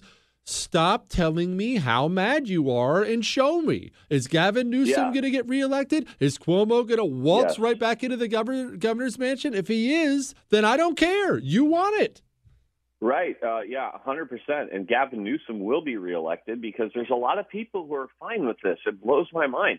You know, it was just, and one thing I noticed there are zero like celebrities really who are coming out against the lockdown. And I saw yesterday the former USC quarterback Matt Leinart, and he played NFL as well for a little while. He actually he had a very like mild statement about you know the lockdowns and like basically saying it kind of sucks, you know, something like that. And he was getting crucified. I mean, the Los Angeles Times are, is running articles about him, inviting people to crucify him even more. And I'm like, reading these, I'm like, so he, so they see what happens if you step out, Jesse, and say even a mild criticism of like, wow, you know, this kind of sucks, you know, and these guys are just getting wrecked. And I'm like, wow, there is just zero tolerance for anybody coming out and even questioning what's going on. It blows my mind. Tell me, is this just simply a class thing? I've always argued that it's a class thing. Obviously, there's a Democrat Republican divide. There's no question about it. You can tell by which state you're in or which part of the state you're in. But you ask about the celebrities, or you bring up the celebrities. The truth is, these guys are sitting there in their homes, unlimited fillets. They still have parties. uh, You know, girls are still coming over, and the champagne is Yeah. still flowing. So what do they care? Well, out here in California, you know, we have that ridiculous, we have this equity metric, is what they call it. And basically, what that means, Jesse, is that one, if, if any one part of LA County has a flare up, the entire county has to stay shut down. Now, at least in New York, they're kind of going like neighborhood by neighborhood. In California, it's ridiculous. You know, the the wealthier areas, and this is a very delicate topic that the journalists are very uncomfortable with. But the wealthier areas have really zero to hardly any cases. It's the working class, aka people of color neighborhoods, like the heavily Latino neighborhoods in LA County. That's where all the cases are. But according to our stupid politicians, we cannot open any part of the county if any one part of the county has a flare up, which is absurd. I mean, LA County geographically is enormous. There's no reason that one part of it can't be open. It's stupid as hell. I have my own theories on when this stuff ends. I I, I don't think it does. I, I think that I think that we will actually see violence before this stuff ends. When do you say it ends? I I don't know. Like I thought, if you would have told me in March that it would still be going on and we'd be going backwards, I would have thought you were crazy. So all my predictions are wrong. And I don't know if it will end as long as we have a huge portion of the population who are going happily right along with it. You know, and like you said, you know, they seem to be voting the same people in, and so nothing is ever going to change. So I don't know when it's going to end. BK, Thanksgiving food is gutter trash. True or false? False. How dare you? What is the matter with you? Uh, that Thanksgiving food is delicious. I will be crushing most of it. Of course, I'm gonna have to, you know, work out immediately afterwards to Ugh. keep the ab veins, you know, going, you know, like that. That's how we usually do it. Uh, but yes, I will be eating tons of green bean casserole, and I will Ugh. be making my famous mashed potatoes, which are like nectar of the gods you've never even had. Yes, because I mean, what's better than taking a delicious food in fry form or something and mashing it up into some mush like you're on death row somewhere? I will never get this mashed potato obsession ever. I will slather it all over my body, and I will have my I will have my female companion eat it right off of me. That's what's oh, happen. I'll tell you, all right, what do you have it. planned for this week? You got the next three days. It's all you got the chair. I know. I got the big chair. I'm very excited. Um, I have some exciting story. You know what? I, I don't. I almost don't even want to like clue this story in, but just a, here's a just a hint of what the audience can expect. Uh, how about this headline? Quote: Man kills 15 chickens after breaking into barn and having sex with them. End Oh. quote. So then we're going to get into it. We're going to get all the details. And and here's the kicker: he's a father of two, bro. Oh, oh I Oh. love. Imagine finding out. Imagine finding out your dad banged some chickens to death. You can't make it up. dude. I love it. BK, the Solomon Islands is set to ban Facebook in the name of national unity. What say you? Are you all about banning social media? Hmm. Well, it's tricky because normally, no, I'm a big free speech guy. But if they're going to be the, if they're going to be banning everybody else, then you know why even have it? Like so. I mean, remember when Facebook was cool like 10 years ago? Remember when like you could put up anything you wanted? Like I think that way about YouTube too. Remember when YouTube had like bum fights and like you know got kids giving Yes. bumps kids kids giving bumps crack so they swing at each other. Ugh. We had all kinds of great videos on YouTube. We had all kinds of stuff like that, and now everything's just so censored and dumb, and I just hate it now. So you know what? Good riddance, honestly. Host of World News with BK. Enjoy him the rest of this week. Enjoy your crappy Thanksgiving food, bud. Thank you, Jesse. Time to get back to the Giardia story, and we have to read. We have to read this heartbreaking email, Chris. Part of me doesn't want to, but man, it's so heavy. I mean, it hit me. It hit me. Jesse at jessekellyshow.com. Jesse at jessekellyshow.com. I should clarify, I will be having, well, I'll be having a beef tenderloin for Thanksgiving. Enjoy your turkey, peasants. Hang on a sec.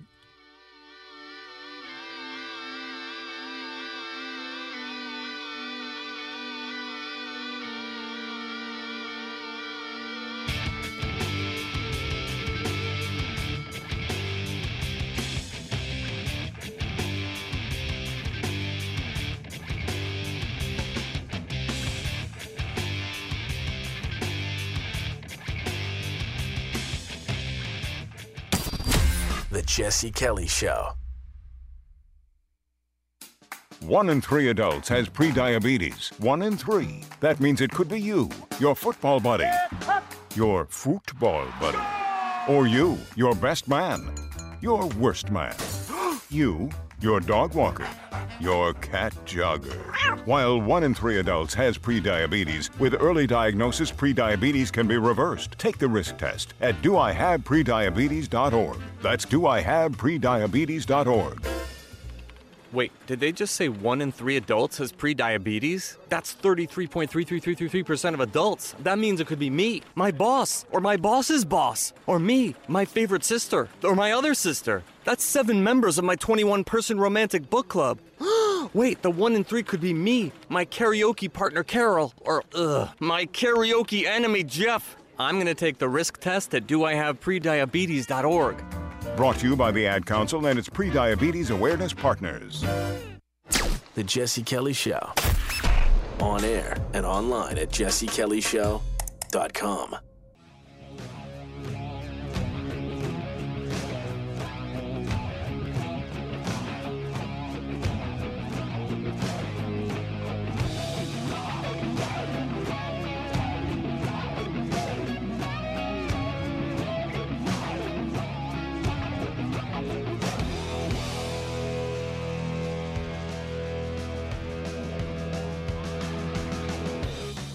I get called down to the company office. My corporal, my section leader, passes me on the way by and he's glaring at me. And now I'm scared to death. I walk down to the company office where they yank me into a room. I think I am in serious trouble. You don't get called to the company office as a PFC unless you have screwed something up badly. They call me down and they tell me, We're very sorry, but it looks like you have Giardia. You won't be able to go to the field with us this time. And now, I mean, inside, I'm doing backflips, but I get this look on my face like, oh, please let me go, you know. In fact, we're so worried about this spreading, you have to stay in your room, and your roommate, my roommate, remember, my best friend, my roommate, who's known shown no symptoms at all, we're worried your roommate already has it because it spreads so easily. We need him to quarantine with you while the rest of the battalion goes out to the field. Oh no. So I watched my entire unit head out to the field for five days of hell while I sat in my room watching football and playing video games and eating Domino's pizza with my buddy and taking Giardia medication with no side effects and never had another incident again. How about that? How about that, Chris? The greatest the greatest thing that ever happened to me. I mean, except for the time I almost died, totally worth it. All right, quickly on a heartbreaking note, this is the email I got. Guy sends me a picture this is our 43,000 square foot family entertainment business in Illinois. They've completely shut us down and given no timeline. We barely survived the first BS lockdown, and this one will be our end. 40 years in business just wiped out. I'm going to skip down a couple things here. The guy ends it with This has destroyed my relationship and left me with nothing left to hold on to. If it's going to go this way, I'd rather die for what I believe than submit to slavery and possibly be put against the wall. Brother, you keep your chin up. You send me another email every day if you want. Trust me, you're going to get by. You are going to get by. Do you hear me? You will. That's one. Two, let's address food here briefly, Chris. Changing the subject.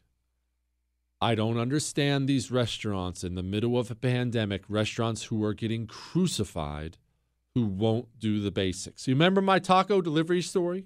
The one that where they screwed it up? Oh, I have another one, Chris.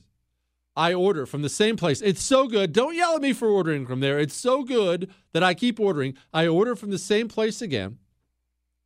They screw up everything. Everything. They send the wrong sauce with the tacos. I ordered the queso without avocado in it or uh, without guacamole in it because guacamole is disgusting. They put a big blob of guacamole in it. I, I send in a message. I say, I want my entire meal remade and sent to me. They know they screwed up. They do that and they give me a credit for the place. Okay? All right. And there were two tacos and queso. They proceed to set, to resend me the entire meal with one taco. They short me tacos the second time. Chris and I were just marveling at it because we just ordered from the same place again. We were marveling at it. I love restaurants. I love them all. I love big ones, small ones, middle ones. I love restaurants. I want you to succeed. And I know it's a hard business, and especially the hiring. You've heard that chef, Andrew Gruel, who comes on our show all the time, talk about the hiring. Brother, if you can't read an electronic receipt and send somebody what they actually ordered, you're not going to make it through this. We are in a pandemic. You have got to do the blocking and tackling, or nothing else matters. You have to. You're not going to make it. How many people out there are like me, only aren't ordering from it anymore? I was talking to Chris right before we came back from the break because they keep giving me refunds and credits on top of it. I did the math. I've made $15 this week on this restaurant and eaten for free. Okay, that's funny enough. Ha ha ha, that's a cool little story thing. That restaurant's going to go out of business. Do better. I know it's a pandemic. It sucks. It's not your fault. You're getting kicked around. You have got to do the basics now better than you ever have before. When you're sending out a sandwich or a taco, wrap it in foil so it's not ice cold when somebody gets it. Totally basic, totally worth it. Totally worth it. If somebody puts in an order, especially especially an electronic order, just follow it. Follow the order. I'm rooting for you. I'm the one out here rooting for restaurants. You've got to do the basics. And when you get somebody, when you get somebody who's screwing things up, pull them aside, inform them they're now on the chopping block. It happens again, you're gone because it's your business on the line. Don't let some 75 IQ idiot who doesn't care ruin your life's work. That's your effort, your money, your livelihood. Send them packing. Hang on.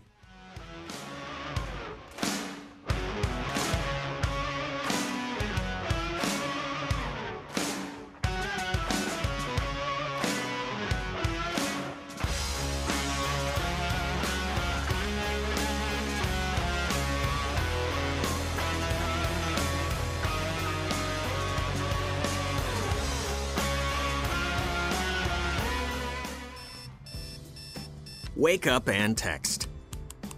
Text and eat. Mm-mm. Text and catch the bus. Text and miss your stop. Wait, wait, wait, wait, wait, wait. Text and be late to work. Sorry, I'm late. Text and work. Text and pretend to work. Text and act surprised when someone calls you out for not working. Who, me? Text and meet up with a friend you haven't seen in forever. Hi. Oh, hey. Text and complain that they're on their phone the whole time. Text and listen to them complain that you're on your phone the whole time. Ugh. Text and whatever. But when you get behind the wheel, give your phone to a passenger.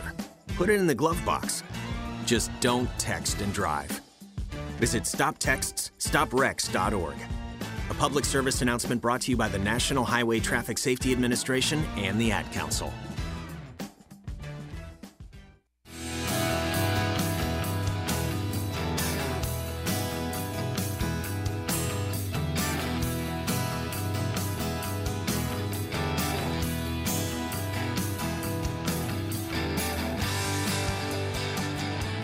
Man, that's sad about that guy and that businessman. That is so sad.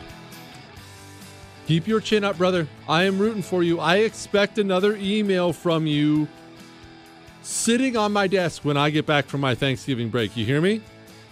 I mean it. I expect another email from you. The rest of you, put the turkey away. Put the turkey down. Put the turkey down. Go get yourself a delicious filet. Go get some lobster. Brisket. Go get something special you don't spend money on the rest of the year because this is a special day about being thankful for all your blessings. Don't taint it with turkey and mashed potatoes, filth. Go get something that excites you. Go get a big beef tenderloin, marinate it, cook it, enjoy it. Enjoy your week. I'm going to enjoy mine. We will be rocking and rolling again soon. That's all.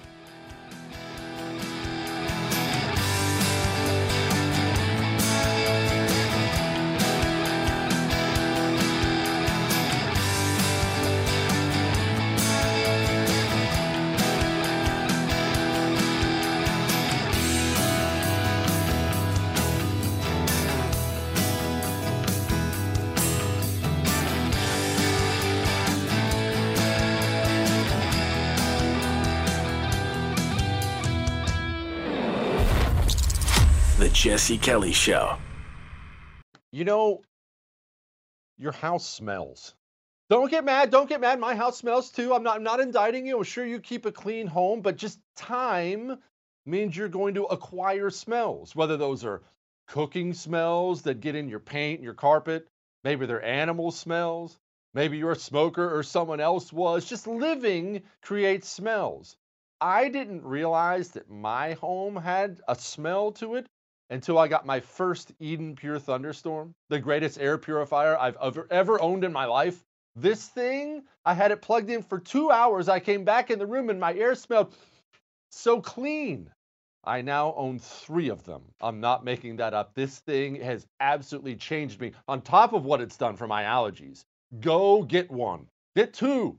Be like me and get three. Go to EdenPureDeals.com. Make sure you use the promo code Jesse. That gets you 10 bucks off and free shipping. EdenPureDeals.com, promo code Jesse. The 2024 election is upon us, and now is the time to fight back against the war on masculinity in American society today. Thankfully, the Patriots at Choq, C H O Q, are here to help real American men maximize their masculinity by boosting testosterone levels up to 20% over 90 days. I've been taking a male vitality stack from Choq for like three years now. It is incredible. They are here to help make American men strong again. Testosterone testosterone fueled again. Maximize your masculinity today at choq.com. Use the code Jesse for a massive discount on any Choq subscription for life. choq.com code Jesse. Limited time offer, subscription cancelable at any time. Hollywood is under siege from external forces. The same Hollywood that sold the American dream is now making nightmares a reality. Many major films make choices to appease the Chinese Communist Party to be distributed in China. Join Tiffany Meier, an investigative reporter in Hollywood Takeover brought to you by the Epoch Times, where she reveals how the CCP exerts control over some major studios. Don't miss the most important documentary about Hollywood yet. For a limited time, watch the first 10 minutes for free at hollywoodtakeover.com slash jesse. Nowadays, 20 bucks barely gets you a burger and fries, or maybe a quarter tank of gas. You know what it will get you though? For just 20 bucks a month, you can get unlimited talk, text, and plenty of 5G data from my sponsor and my cell phone company, Pure Talk. Make the switch today and save an additional 50% off your first month. Choose a wireless company who shares our values. Go to puretalk.com slash Jesse to switch today so you can actually afford that burger and fries. That's puretalk.com slash Jesse. Hey, have you ever used Cheapo Air? For years, and I really like it. With Cheapo Air, you can book online, use their app, or even over the phone. They've got great prices on over 500 airlines and millions of accommodations. They're my go to for travel planning. And if you join their Club Miles program, you can earn points to save on the cost of your travel. Book on the app, and you get double points. Sounds like it's time I tried Cheapo Air. Call Cheapo Air at 855-247-3279 or visit cheapoair.com slash podcast.